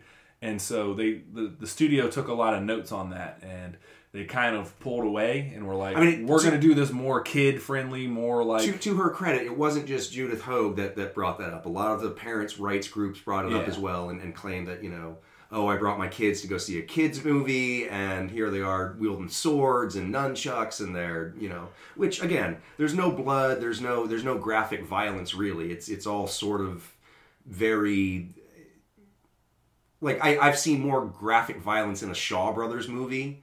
But in the same breath, it's also that same level of cartoonish violence. there's more in fucking The Lion King. Yeah, yeah. But just case in point, you know, it, it's it's. I understand why the studio did that, but they didn't really need to. But the case in point, like they they essentially take away all the turtles' weapons. Like you very rarely see um, Leonardo uses swords, and Michelangelo uses instead of his nunchucks. There's a scene where he's swinging around, you know, sausage links and and um, Donatello, you know, fights with a with a squeaky toy as opposed to his, you know, they, they essentially remove all the ninja aspects and just turn it into cartoony violence. Yeah, like slapsticky Yeah. kind of, which is is fine, but like their ninja abilities definitely take a a, a back seat in this Mhm, one. I mean, they still do flips and kick and punch and stuff like that, but it's the weapons are gone, like he was saying. Um, and they double down on the camp. This movie really doubles down on the camp. The the second movie, Secret of the Ooze, which is fine. It's just uh, you know, it's not too far. Well, they touch enough on it in the first that it's not so far removed that you're like, oh man, where did this come from? But you can definitely tell that there was a, a, a pivot in tone. Um, and even then, you can tell that at this point, a lot of the stuff was made for toys. Oh And the toy factory, Let us not forget merchandising. merchandising's Yeah, yeah. starting to play a big factor in this. which is one of the things that um, uh, Eastman and Laird, when they wrote the script for the second movie, Well, they didn't write the script. Or- but They, they, they had final approval over a lot of it. but they, they basically wanted uh, a lot of the producers wanted uh, to bring in new blood, new new IP that they could get uh, uh, residuals on. Well, the story is is that I, I think it's that they wanted um and you're not wrong, but just to expand upon it, it's Rocksteady and Bebop were introduced in the cartoon. And one person says that one of the creators, either Eastman or Laird, one of them was down to play ball and was like, "Yeah, fuck it, bring him in. I don't care." And was more amenable to things. And they just check that bingo card. um, and the other, Marcus uses a word he kind of understands. can use in context, but eh. um, and the other one was a little bit more like, no, Michelangelo would never say that, this and that, and the third. Um, I think it was the writer of it, and it kind of came to an impasse. But he had a big disdain for Rocksteady and Bebop because he was like, they're one note characters and they shouldn't be in the movie and da da da da da. Which the other side of that is saying that they brought in Tokka and Rahzar because then they would be credited with creation, so they would get a part of all the um, royalties. the royalties moving yeah. forward and residuals for creating Tokka and Race. Which essentially they're really it was the Jim Henson puppet studio, which right, right. But essentially, they're they're basically the same characters in, in terms of in the cartoon, Bebop and Rocksteady are two criminals who are also given uh, mutagen or the ooze or whatever it is. Like one of them turns into like a warthog man, the other one turns into a rhino man, and then they just basically swap those out in the in Secret of the Ooze for the Foot Clan kidnaps a wolf and a snapping turtle, and this basically used the same evolution process that the turtles went through to grow them into these monstrous beasts. But they have the minds of infants, so there's a lot of comedic uh, slapstick or you know slapstick and and in terms of hulking brutes with a child's mind, and they they they speak in in infantilisms, infantilisms, infantilisms. sure, sure. They talk like babies. Yeah, babies. He says. yeah. Shredder's one of my favorite. He comes out the door, babies. Right. Oh, they resurrect the Shredder because Oh, yeah, they by the have to bring him back. They kick in the end of the first movie. They kick Shredder into a dump into a dump truck in case he Splinter. Splinter. drops him into a Right. yeah he's, Credit where credit's due. yeah Shredder in the first movie fucks the turtles up. yeah he does. And then he goes after Splinter, and he's dangling on the edge. And Splinter or uh, Shredder tries to attack Splinter, and he lets him go, and he falls into a garbage truck. And Casey Jones turns on the compactor, which is dark Oops. Yeah, oops. yeah, he fucking compacts him, and he somehow survives that. Hey, uh, we can't hang out because we just saw you commit murder, dude. Murder, bro. Straight up murdered that. Ain't no dude. hockey mask hide, hiding that shame. Yeah, yeah. That's why he's not. That's why he's not in the second movie. He's laying low for a little while. That's what that. That's the canon that we're talking about. He had to hightail it to Canada for Yeah, a couple for of a months. little bit. Yeah, but um, yeah. So Shredder comes back or whatever, and he's slightly deformed in the face. He has a couple more scars, Yeah, and that's yeah, about yeah. it. Um, yeah, but no, Yeah. they they definitely lean in on the campiness, and um, so ultimately, I guess they bring in a different April and things like that, and the turtles are kind of like there's no weapons, and so it's all like one-liners and being like playing with props or whatever. Yeah. Like if they hit somebody with their shell, they're yelling out like, "Bro, you got shell shocked!" Or yeah, like, yeah, it's, it's all stupid turtle puns and and quippy remarks and and in a weird way, it's it's way more cartoonish than the cartoon ever was. yeah, Because yeah. at least in the cartoons, like they actually would, you know, like turtle flip and, and ninja kick and and punch kick, da da da. You know, like they, they, were- there was actual fight sequences. Whereas this, it's all very much like every fight sequence can be broken down to the turtles are doing a mission, the Foot Clan shows up, the turtles use you know slapstick comedy battle scenarios to win over, and then more Foot show up, and then they have to leave. and then they escape. They live Right. to fight another day. Right, Yeah. right. Raphael, say they double down on all the beats that work. Uh, Raphael again gets comes to an impasse. Mm-hmm. He actually, I will say this though, you give Raphael shit because it's easy to be like, and maybe this is just me defending him because he's my favorite. and He's the best. but in the in the in this movie, uh, ultimately they want to go figure out what's going on with the ooze and um, and stuff like that. And so um, they're like, is, is Shredder back? Whatever, whatever. And um, Leonardo is ultimately like, he does nothing about it. Ultimately, he's just like, yeah, whatever. Like, they'll, we'll fuck, we'll figure it out. We're laying low for a reason. And Raphael's like, yeah, fuck that. So he takes Keno, who actually should get the underrated performance of the week. Uh, what is his name? Eddie Reyes Jr. Eddie Reyes Jr.'s, yep. Who Ernie Reyes. Ernie, Ernie Reyes. Reyes, Yeah, Ernie. Reyes. Sorry about that. Yeah.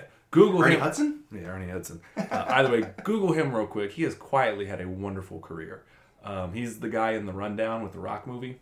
Um, But also, he's Keno. he's That's Keno. Yeah, he's from. Keno. He was also doubled as one of the stunt doubles for the Donatello suit. That's right, in the original. Yeah. so he's yeah he was the dude in the suit. He's the fucking man though. Uh, he's the the young pizza boy who makes his entrance in this movie. Who's very headstrong and full of karate himself. Did I mention I studied martial arts? Yeah, yeah. He One infiltrates. of, the, one of the greatest introductions of like, and we know his whole backstory now. pretty much. And really, what it is is they're rebuilding the Foot Clan, mm-hmm. and so they he mentions something because he finds out about the turtles' existence, and so they say, "Oh, well, I can infiltrate the Foot Clan." As they're looking for the word on the street is that they're Right. looking for martial artists all Look over the city, young teenagers, martial arts, Yeah. you know. especially teenagers. He Right, says, yeah, yeah. yeah, And um, so he infiltrates the Foot Clan, and Leonardo is like, no, don't do that. And Raphael's like, that's actually a really good idea. Let's do that. Right, right. I'll go with you. And then they have that really great scene during the training sequence, like Kato or Keno. Keno, not Kato. That's the Green Hornet. Yeah. Keno fights his way up through the ranks to like like through the whole uh, elimination process or, or through the whole you know trial process, and then the test comes where uh, Saito, who is Shredder's second hand man, brings him in and he, he shows him this this dummy that's got it, it's basically got a thousand bells like just decorated on it. Not know. a thousand, but like these jingle bells all over it. I mean, So there's a fair amount of them. It's yeah. more than two. Yeah, it's a lot of them. Yeah, yeah. and and uh, he gives him the task of you have to remove all of them without making a single sound. And oh, by the way, and he holds up a smoke bomb. And he's like, and we do it in darkness or in con- in concealment, working. and throws the throws the smoke bomb. Raphael, who has been watching this whole time, then sneaks in through the smoke, and all you hear is like. Smash cut to the smoke clears and Keno's just holding an armful of bill, armful of bells. He's got every single one off the suit, and he's like, "Is this enough?" That's some gangster shit. That It was, it was. But again, it's a really good way to like show the ninja ability without actually like resorting to violence. Yeah, yeah, yeah. They, you're right. They do that a lot, but it's weird. They they don't mind Keno doing. Sorry, it. I told that story in order to highlight how they're trying to Yeah, they take away do- from the violence. Yeah. They still do ninja shit, and even Keno, they they still kick a good amount. Like, well, he can do violence. yeah, he can do violence, but apparently the turtles can't. because he's Asian. Oh, that's what that is. yeah. Um, but no, again, they but they double down on the same beats. It's like Raphael gets captured, and then they walk into a trap and must fight Tokka and Rahzar and stuff, and it's whatever. The, the yeah the revelation of Sh- of Shredder as the main bad guy, like oh he's back, you know. yeah, he is back, and Donatello being the smart. That's when they kind of pivot to him being the smart one again, uh, or they're starting to develop that again of him being the brainiac kind of nerd dude. Um, he's like, if I was to plan a trap, given the layout of this dump and the geographical advantages that I might have, I would spring a trap right about and the lights Trap, come on. right. Yeah, it's like, so he's kind of that dude. Well, and then later he's working with the uh, TGIF scientist. yeah, Uh, you know where the- on delicious chicken wing formulas. no they're uh, they're, they're uh, he works with the with uh, the scientist. I can't remember his name, but he was the the second in command on the Titanic. Um, yeah, yeah, whatever. it uh. I don't know. We're not gonna Google it. We're not going to Google it. You know who we're talking about. Yeah. We're not. You do your own Go the research. But anyway, he's doing research with the scientist guy, the TGIF scientist, and they work out a reverse formula for the ooze in order to defeat uh, to defeat Tokka and Rahzar. So we see that he's mechanically minded, he's engineering minded, he's architecturally minded. Like he's turning into the uber geek, and Yeah. and Michelangelo definitely like I think he has a whole like skateboarding sequence where he's riding through and nunchucking people and Yep. yeah yeah yeah Yep. so they're leaning way more into the more radical elements of the turtles personalities Yeah, in- no, in they this are. one. They are. They they've they've kind of pivoted and they're they're starting. They kind of like they're doing in the MCU now, where the comics are starting to imitate the movies. Yes. which, in my opinion, is kind of a bad idea, but that's a whole different podcast. i mean it's all about synchronicity you, Yeah, you, but- got to link up all aspects of your of your ip I get it, but at the same time, let them be different for because you can tell different stories. But here nor there. But um, this movie starts to kind of congeal along with the cartoon a little bit more in the sense of their personalities that they have in the cartoon that people are more familiar with. Mm-hmm. They kind of like we're doing that and not necessarily. Which even then they still keep some of it. Like you can tell that Donatello and Mikey are still probably the closest, the most the similar right, yeah, right, yeah. right. Like and as much as they hate to admit it raphael and leonardo are like it's almost like they're so similar that they they still can't get along Yeah. it's two a type personalities that just are never going to be you know right. simpatico Yeah, yeah. But it's, I mean, this movie's iconic for a lot of ways. Like, again, as a kid. oh you're talking about vanilla ice yeah, that's what I'm talking about. yeah, Vanilla Ice is in this, and this is the. We got iced. He's gonna do a rap. Are you talking about Ice Cube, Ice Tea? No, vanilla. Vanilla Ice, who was coming off of his insane mixtape, or actually studio album, To the Extreme. Uh, Mike like a van. that's the name of the album, though. Yeah, right. To the Extreme. Uh, so they kept him and some of that hotness brought in some of that hot vanilla ice did one of verbiage. The, did one of the best mid '90s raps that I remember from my childhood. Go Ninja, Ninja rap. Yeah, go ninja, go ninja, go ninja, ninja, rap, ninja, and yeah, his flow is on point. Let's just say the whole time. Both of, also both of these movies, like the way that they depict teenagers, is like this. Di- like it is so freaking nineties. Like, it, it Just oozes- angsty. Oh and- my yeah, god, it yeah. oozes nineties. Whatever, Dad. You don't understand me, Dad. And like the way that they're like, what's cool? They're like, mm, skateboarding, mm, graffiti, Mm-hmm. mm, smoking. Uh, like it's like if you were to like have a, a checkbox of like what's some marketing, like what is cool these days? Oh, no, what they it- thought was cool is Oh, everything no. that is in these. it's not like they asked a bunch of teenagers what's No, cool. no, it's what they asked, saw. They asked the parents what. So what are your teenagers into? I don't know, smoking, vanilla ice. Uh, Yeah, both the movies are. This like one that. likes skateboarding a little bit. He reads this Tony Hawkish magazine. They say Tony Hawkish. Yeah, Tony Hawk. They say tubular and radical. and, like, no one talk. I was alive during that time. We only talk like that because the Ninja Turtles talk like that. Or in reference to the Ninja Turtles. Yeah. There was never there was never a point where you're like, yo dude, I totally just got an A on my chemistry exam. Radical, tubular. Yeah. Like it never happened. Never. Never. Never. Ever. So yeah, as people Oh like man, it, it was usually like, oh man, I fucked up that test. Like, yeah, bro, yeah, you did. even as a kid, like awesome was a big word. I mean, but you know, even like it's so funny how we bastardize things. Like even words like that of like awesome. Back in the day, it was described as like Zeus's awesome roar shook the mountains, and Right. it's like, bro, those cheese fries, are awesome. Awesome. Right? Like we just bastardize everything. Right, right. So no different in the '90s. So maybe it is more accurate than Maybe it is. Hmm. Never, gonna do some research on that one. The vernacular of the '90s. A, a- a take by Marcus. But no, like But no, it's it, they lean. It's everything is campy. Even like what they depict is cool. Yeah. Like the haircut. I mean, it's very like of its times. But Oh, so much, so much. It's it's very much the MTV generation version of the movie. yeah, I mean, it's it's frosted tips and fringe and cut off jeans and etc. cetera, et cetera. Like it's it's it's a marketing wonder. yeah, no, but it's. I don't want to spend too much time on it. Um, the Super Shredder's pretty rad. They, Shout out to Kevin Nash, Yeah. big sexy big himself. sexy. Which it's funny. Doon, wh- doon, doon, doon, doon, doon, doon, doon. Don't turn your back on the wolf pack. That's he's talking about a wrestling reference. So there's three or four of your bingo card. Somebody's somebody's winning Somebody today. hit some bingo. Call us up. Send us an email at what you been watching podcast at gmail.com. Also, shout out to Kesta for the music at the beginning. Sorry about the plug, lack thereof. Uh, but yeah, send us email. Also, facebook.com slash Dudley Bros Podcast. yep, look for the fun, colorful banner done by the great MKD art. Um, Plugs. Yeah, plugs, plugs done. Sorry about that. Little little pivot. We forgot to do it at the beginning. Um, but yeah, um, super campy. They really lean into it. The the Super Shredder makes his official appearance. Who was became lore in the video games and Yeah, stuff yeah, like yeah. that. Shredder eventually gets transformed by the ooze himself and is only in the movie for like three minutes. He, he crashes down a dock and then it comes crashing down on him, and that's the end of him. And that's it. I mean, literally, Leonardo goes and pleads pleads with the Super Shredder and says, "Stop! You're gonna kill us all!" And he lifts him up by the by the shell, I guess, or Yeah. by the lapels, even though he does he's not wearing a shirt, and is like, "So be it," and throws him and starts smashing the dock, and then. Of course, they all survive because they're on a dock and they're turtles and they can hide in their shells and swim underwater, and Super Shredder dies. So that's the end of the Shredder. Yeah, and uh, they, That's they- a direct quote. That's the end of the show. That is.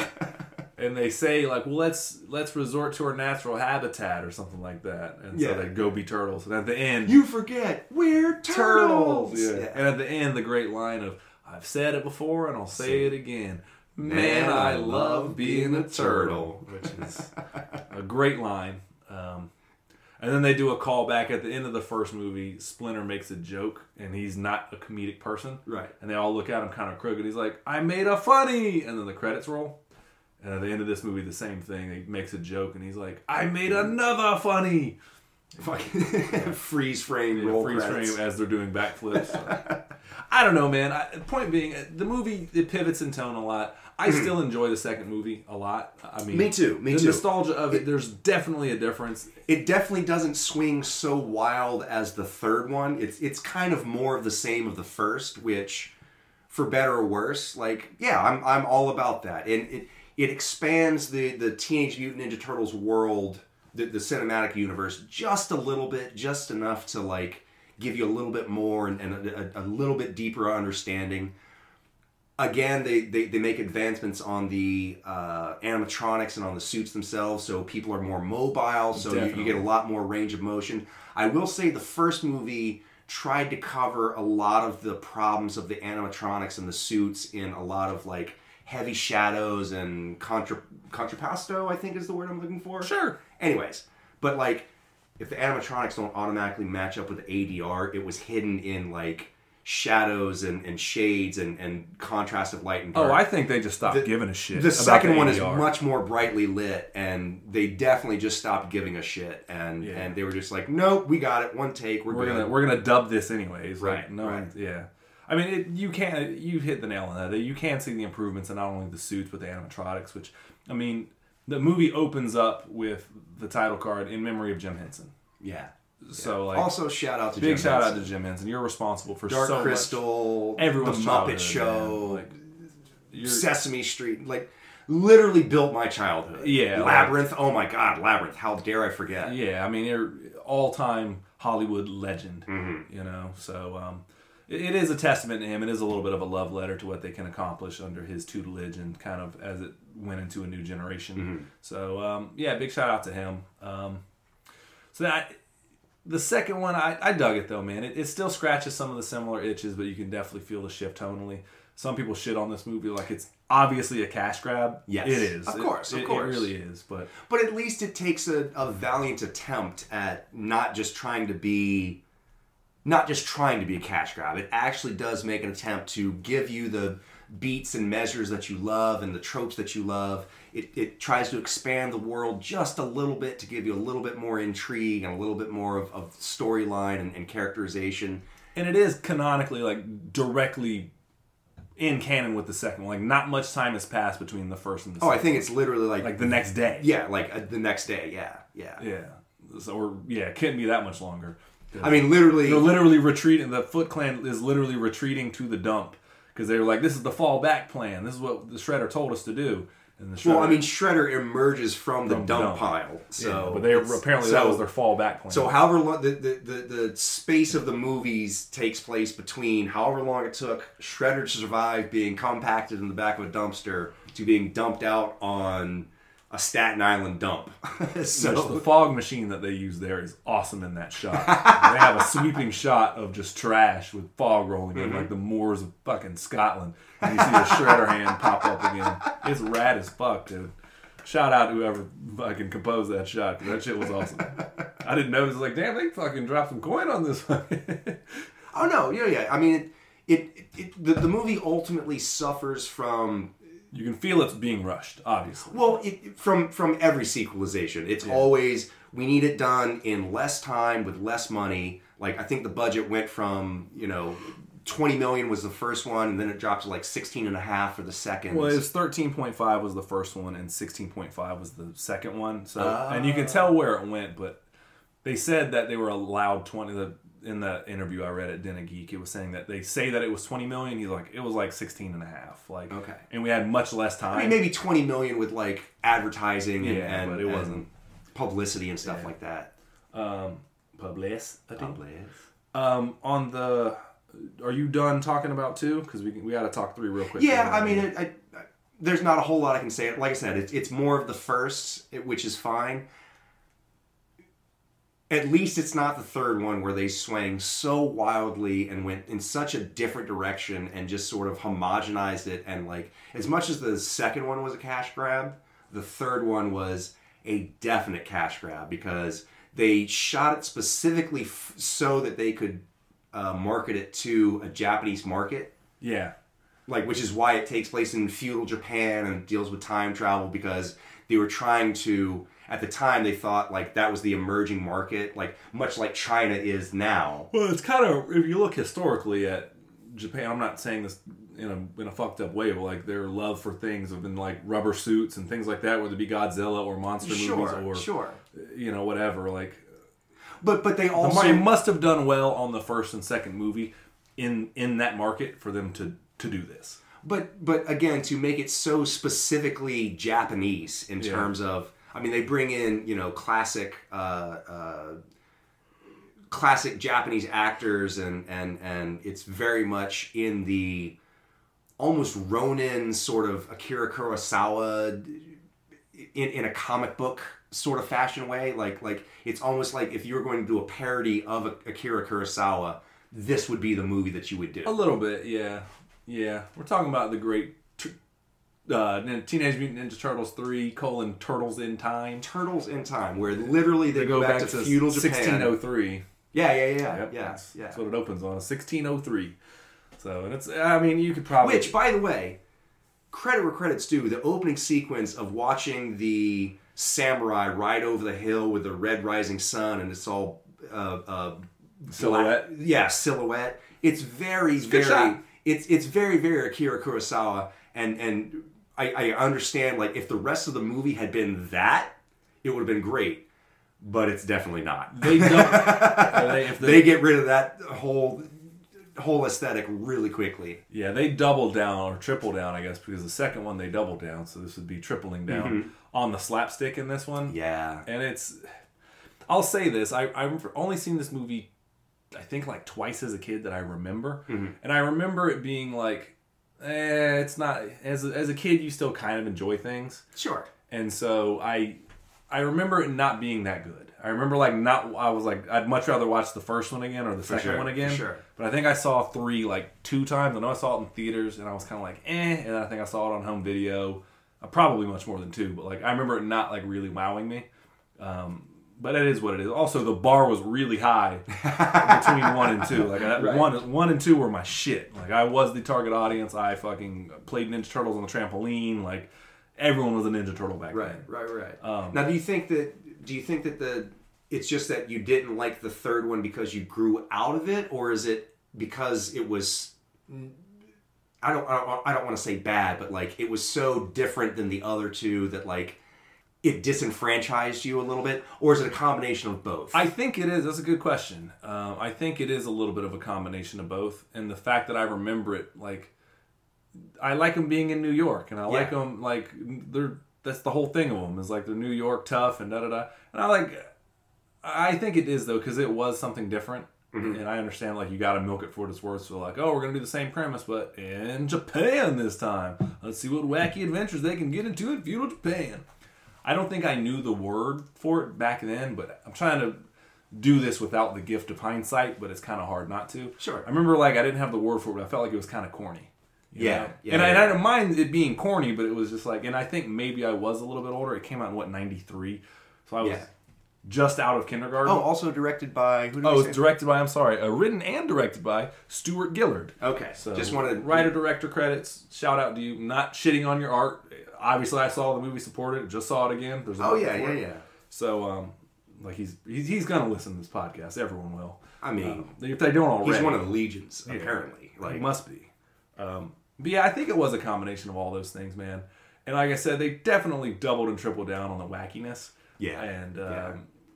It was kind of just like, eh, it just didn't really get me like the first one. This, this is where we were talking about earlier how they sort of blend all of the turtles into one personality and like in in the original movie like we mentioned how like when Casey Jones calls Raph a freak it had to be Raphael Yep. like that in this movie in the third one you could almost replace any scenario any of the turtles are in with any other turtle and it wouldn't change the movie does that make sense like like Yeah. it doesn't matter what happens to what turtle or or who says what they're all just sort of homogenized wisecracking party dudes a little bit and then what their person they their personality becomes so one note. Yeah. Like somebody says something to Raphael when he's in the the samurai mask, and he like somebody's like, "Oh, move you bloke" or whatever like that, and he's like, "Did you hear what he calls him sewer trash or something?" He calls him something mean. Right, right. And Raphael's like, "Ooh, why I oughta." why oughta Yeah. yeah and it has and he turns into like we were saying the 40 year old union worker down by the docks in that moment you're like what the fuck like and he goes outside he's like nature it's so naturey you know eh like yeah it's they all become very one note and donatello becomes very like even geekier in this one um Michelangelo doubles. He comes back when they when they transport back in time. Michelangelo naturally is riding the horse backwards, and he's like, "Oh, mine doesn't even have a head, bro. Right, like, where am I going? Whoa, who turned?" Right, right, his thing falls over his head. He's like, "Who turned out the His lights?" helmet like Wow. gets knocked over his eyes, and he's like, "Oh, who turned out the lights?" Yeah, it's so it's immediately It's very. It, it is very much and like Leonardo becomes very wet blanket in this one. Mhm, He's like, mhm. guys, like I was like, all right. Right. So they in they try so hard to make their personalities distinct just by words and things that it all just becomes kind of like eh. And then like during other scenes, like Michael was saying, like you could interject them freely. Like yeah, yeah, yeah. Michelangelo happens to be the one that gets captured, but, But it that makes it, it no doesn't difference. matter. It could have been Donatello, Yeah, Raphael, Leonardo. Like it doesn't ultimately matter. Like every single one of them has a justification for like, oh, that's why it would happen to that turtle because they're all the same. yeah, yeah. So I will. It's not bad. Like it, it's it's a cash grab, and it, it's you could tell that like as far as it goes, they were putting less effort into this one than they were for anything else. But I kind of feel like that was the point that they like. I don't know. I, I feel like the producers sort of understood that like, all right, we're scraping the bottle bottom of the barrel on this one, so let's just throw everything at the wall and see what sticks yeah. and we can walk out gracefully and if we if it costs us you know like 17 million or whatever it may be and we make 23 million we win It was a twenty-one million dollar budget, made fifty-four point four million. Uh-huh. Oh, so they got their money back. absolutely yeah but um, absolutely it's yeah, like you were saying, it's it is what it is, and you can tell that the animatronics, like the movement of the suit, they finally got it right. They open up when you first are introduced to the turtles.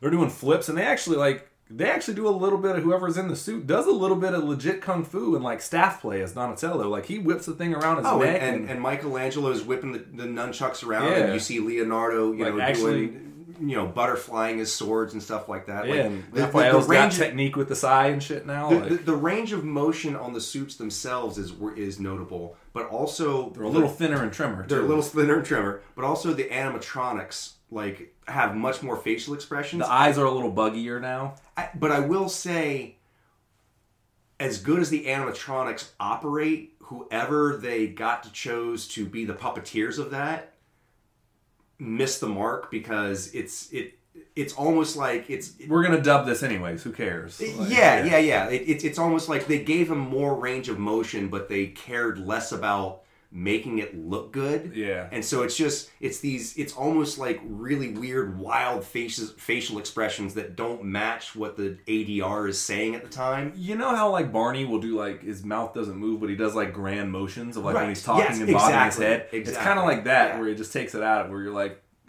nobody would ta- say what they're saying and do that range of motion. Like, Right. I understand Yes. Barney, you're you're playing into it because you're a dude in a suit who does. It. But again, yeah, yeah, yeah, yeah. like same there's- thing here. It's like you wouldn't talk like that and be like, oh, with your head and this and that and like Yeah, yeah, they're constant like they, yeah, they, they look like bobbleheads. They're, Yeah. they're constantly like the face is constantly in motion, so that you never notice that like the lips aren't quite. Although they're showing more range of motion and they're blinking eyes and they're they're they're narrowing their view or or, or smiling or whatever. Like yeah, more expressive. Yeah, but- definitely more expressive, but like the still the motions don't match up. So it's it's almost like okay, cool, we got that on one take. Move on, move on, move on. We'll just we'll match it in ADR. Don't worry about it. Yeah. The voiceover guy will get it. Yeah, and they they also all the turtles are quipping constantly. Yeah. If they're not on screen but they're in the scene itself, you hear them in the background constantly. It- just which as as I've said before on this show, I do love me some bad ADR, so Mm-hmm. it did kind of help me a little bit here. As someone who never shuts the fuck up, it's way too much. Yeah. yeah. um, ultimately, I'll say this: when I went back and saw this movie, as opposed like I remember it now, like as an adult or in the past recently, being like, "Oh, Ninja Turtles three sucks," and then like I watched it now, and I don't know where I filled the gap in because I now that I think about it, as a kid, I remember not liking it mm-hmm. like as much because again, one and two were really dear to my heart, and I thought maybe like, all right, it's kind of played its course by now. But I mean, I was still into the Ninja Turtles, but like this this iteration of them has run its course by now. So like, I didn't hate it as a kid, but like as I got older, I filled in the blanks of me not seeing it with, oh, that movie sucks. Yeah. And so I went back and watched it, and I'll say this: it's not as bad as I had made it out to be. Sure. So I guess I remember it being dog shit. It's not dog shit. It- No, it's, it's- not. It's but again, I, I was right in the sense of compared to the other two. Well, because there's definitely such a there- the mark. yeah, there's such a tonal shift between the the second and third one. Like, and even even compared to the first one, like the third one is way more wacky, zany, cartoony. Uh, it, it's definitely like a faster pace. Like they don't let. There's a certain aspect of they don't just let things sit like they do in the first one. You know, Yeah. like like when Splinter gets captured and we watch the turtles come into their sewer lair and seeing the destruction and the chaos. And there's a couple of establishing shots of seeing like everything's in disarray and there's a little bit of blood in the corner or like dirty sheets or, or whatever. And then we see their reaction. And even though the animatronics aren't as capable and as, and, and as advanced as they did get later, you still read the emotion on the turtle's face and you see all of their reactions. And the tone matches. and the tone matches. Yeah. Right, right. There's a whole scene in the first movie where um, it kind of April narrates for just a bit, and it's when they escape to the farm upstate. and oh, yeah, she's doing her diary. yeah, and they're doing her diary, and they kind of fill in the blanks of what every turtle's been going through and the trauma that they're experiencing from losing ultimately their father in Master Splinter. Mm-hmm. And she's saying that like, and this is kind of where you see Donatello begin to develop his own personality a little bit. Like I said, they hint at him being kind of geeky. Right. He goes and fixes the truck with Casey Jones. Right. Those two kind of bond together because that's what Donatello does. Is in his moments of of strife or whatever, he reaches out to someone else as a lesson. Because Right, right. again, he is by far looking the, for, for connection. yeah, he is the most like- self-actualized of the turtles. Like It, uh, naturally, al- it- yeah, almost in, in like a, a a he's almost afraid to face anything himself. He always needs Yeah. a sidekick or somebody to like judge where he's at in any given situation. Like, Yeah. oh, as long as we're going through this, I can do it. right, and that's and that's fine.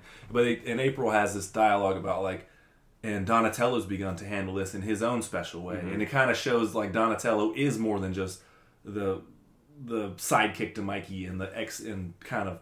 He is very much so his own person. And Michelangelo, he's like, oh, and he deals it within his own silly way. And she's mm-hmm. drawing pictures of him, and like says, and and Raphael, surprisingly, after saying that, like, um, oh, we told, he told Raphael, like, oh, go ahead, run off, we don't need mm-hmm. you, and then he almost dies, and it shows him sitting on by the bathroom door. Talking about Leonardo. Yeah, yeah. Leonardo, I'm sorry, uh, Leonardo sitting by the bathroom door as Raphael recovers. Oh, on constant vigil. yeah, on constant vigil, and he's just sitting there. Like he hasn't left his side. Yeah. yeah, not once. And it's a very real moment. And you kind of, like you, you were saying earlier, it captures the tone of everything as it pivots to, as you see the turtles through someone else's eyes. Sure. This movie, the third one, like lacks any of that. Mm, two, yeah. two does away with that pretty quickly. You get a couple insights of those in their dialogue with Splinter, Mm-hmm. but like three is just kind of like Splinter's not even in it. Yeah, he's back in New York, and they've like mitigated him to like or relegated him, one of the two, um, to Both work. Sure. yeah, he's like a he looks like somebody out of fucking um, uh, Mr. Rogers, like in the what's the when he sticks his head, the conductor. Mr. Rogers? Yeah, Mr. Rogers' Neighborhood. The Wonderful World of Make Believe? Yes, thank God, dude. I couldn't think of that. I was like, what? He looks like an animatronic in there because all you see is from his top half up, and he's just Oh, hanging out the oh, window. oh. God, it took me a long way to get there. Sorry. yeah, and he, he's just like hanging out the top window of the subway car, and like you never see him outside of that. And Oh, he, yeah, he yeah, looks good, but he doesn't do shit else besides that. Right, right. And he looks like somebody that, like, again, Mister Rogers would kind of peel back and be like, "Let's talk to Master Splinter."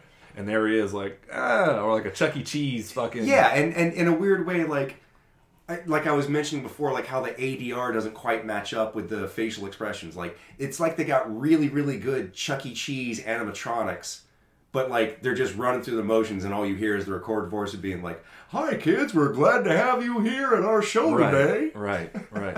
and like in the first one, when Splinter, when uh, Shredder had Splinter chained up, Yeah, and he was all wet and shit, it Yeah. Mm-hmm. looked like man, like he's been torturing the shit out of him. Like, and it's not blood or anything, but you're like, man, this is graphic. Whatever this dude's going through. Oh yeah, it's it's it's it's So mo- again, like less sorry, but like less. The animatronics weren't as good, but they did more with what they had. Mm-hmm, And three is just kind of like, yeah, we have better range of motion. We're just going to not utilize any of this. we don't care anymore, and we don't respect you as an audience. so, fuck your turtle dreams. so okay. Uh, anything else you want to bring up on three or No, man, I think that covers it, man. We've Yeah. been we've been hitting it pretty hard. okay? so. Uh, review uh, Ninja Turtles one. What do you give it?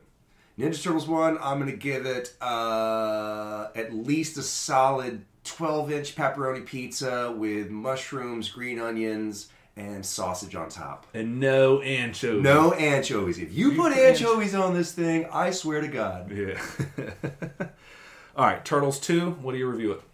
I would- Turtles 2, I'm going to give it a 16 inch Hawaiian pizza, but the dough's a little bit undercooked and little it's mushy? a little yeah, yeah. Like they they definitely should have let it cooked in the in the brick oven for at least another like two to five minutes.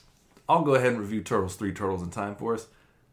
It's a calzone. I was just gonna say that. It's a stromboli. but you didn't order a stromboli. You ordered like Right. a personal pan pizza, and you're But like, it's cheaper. you're like, I'll eat the stromboli because Yeah. I'm hungry. But Right, like, right, I didn't really order a stromboli Right. or a calzone. Yeah. So Yeah, yeah.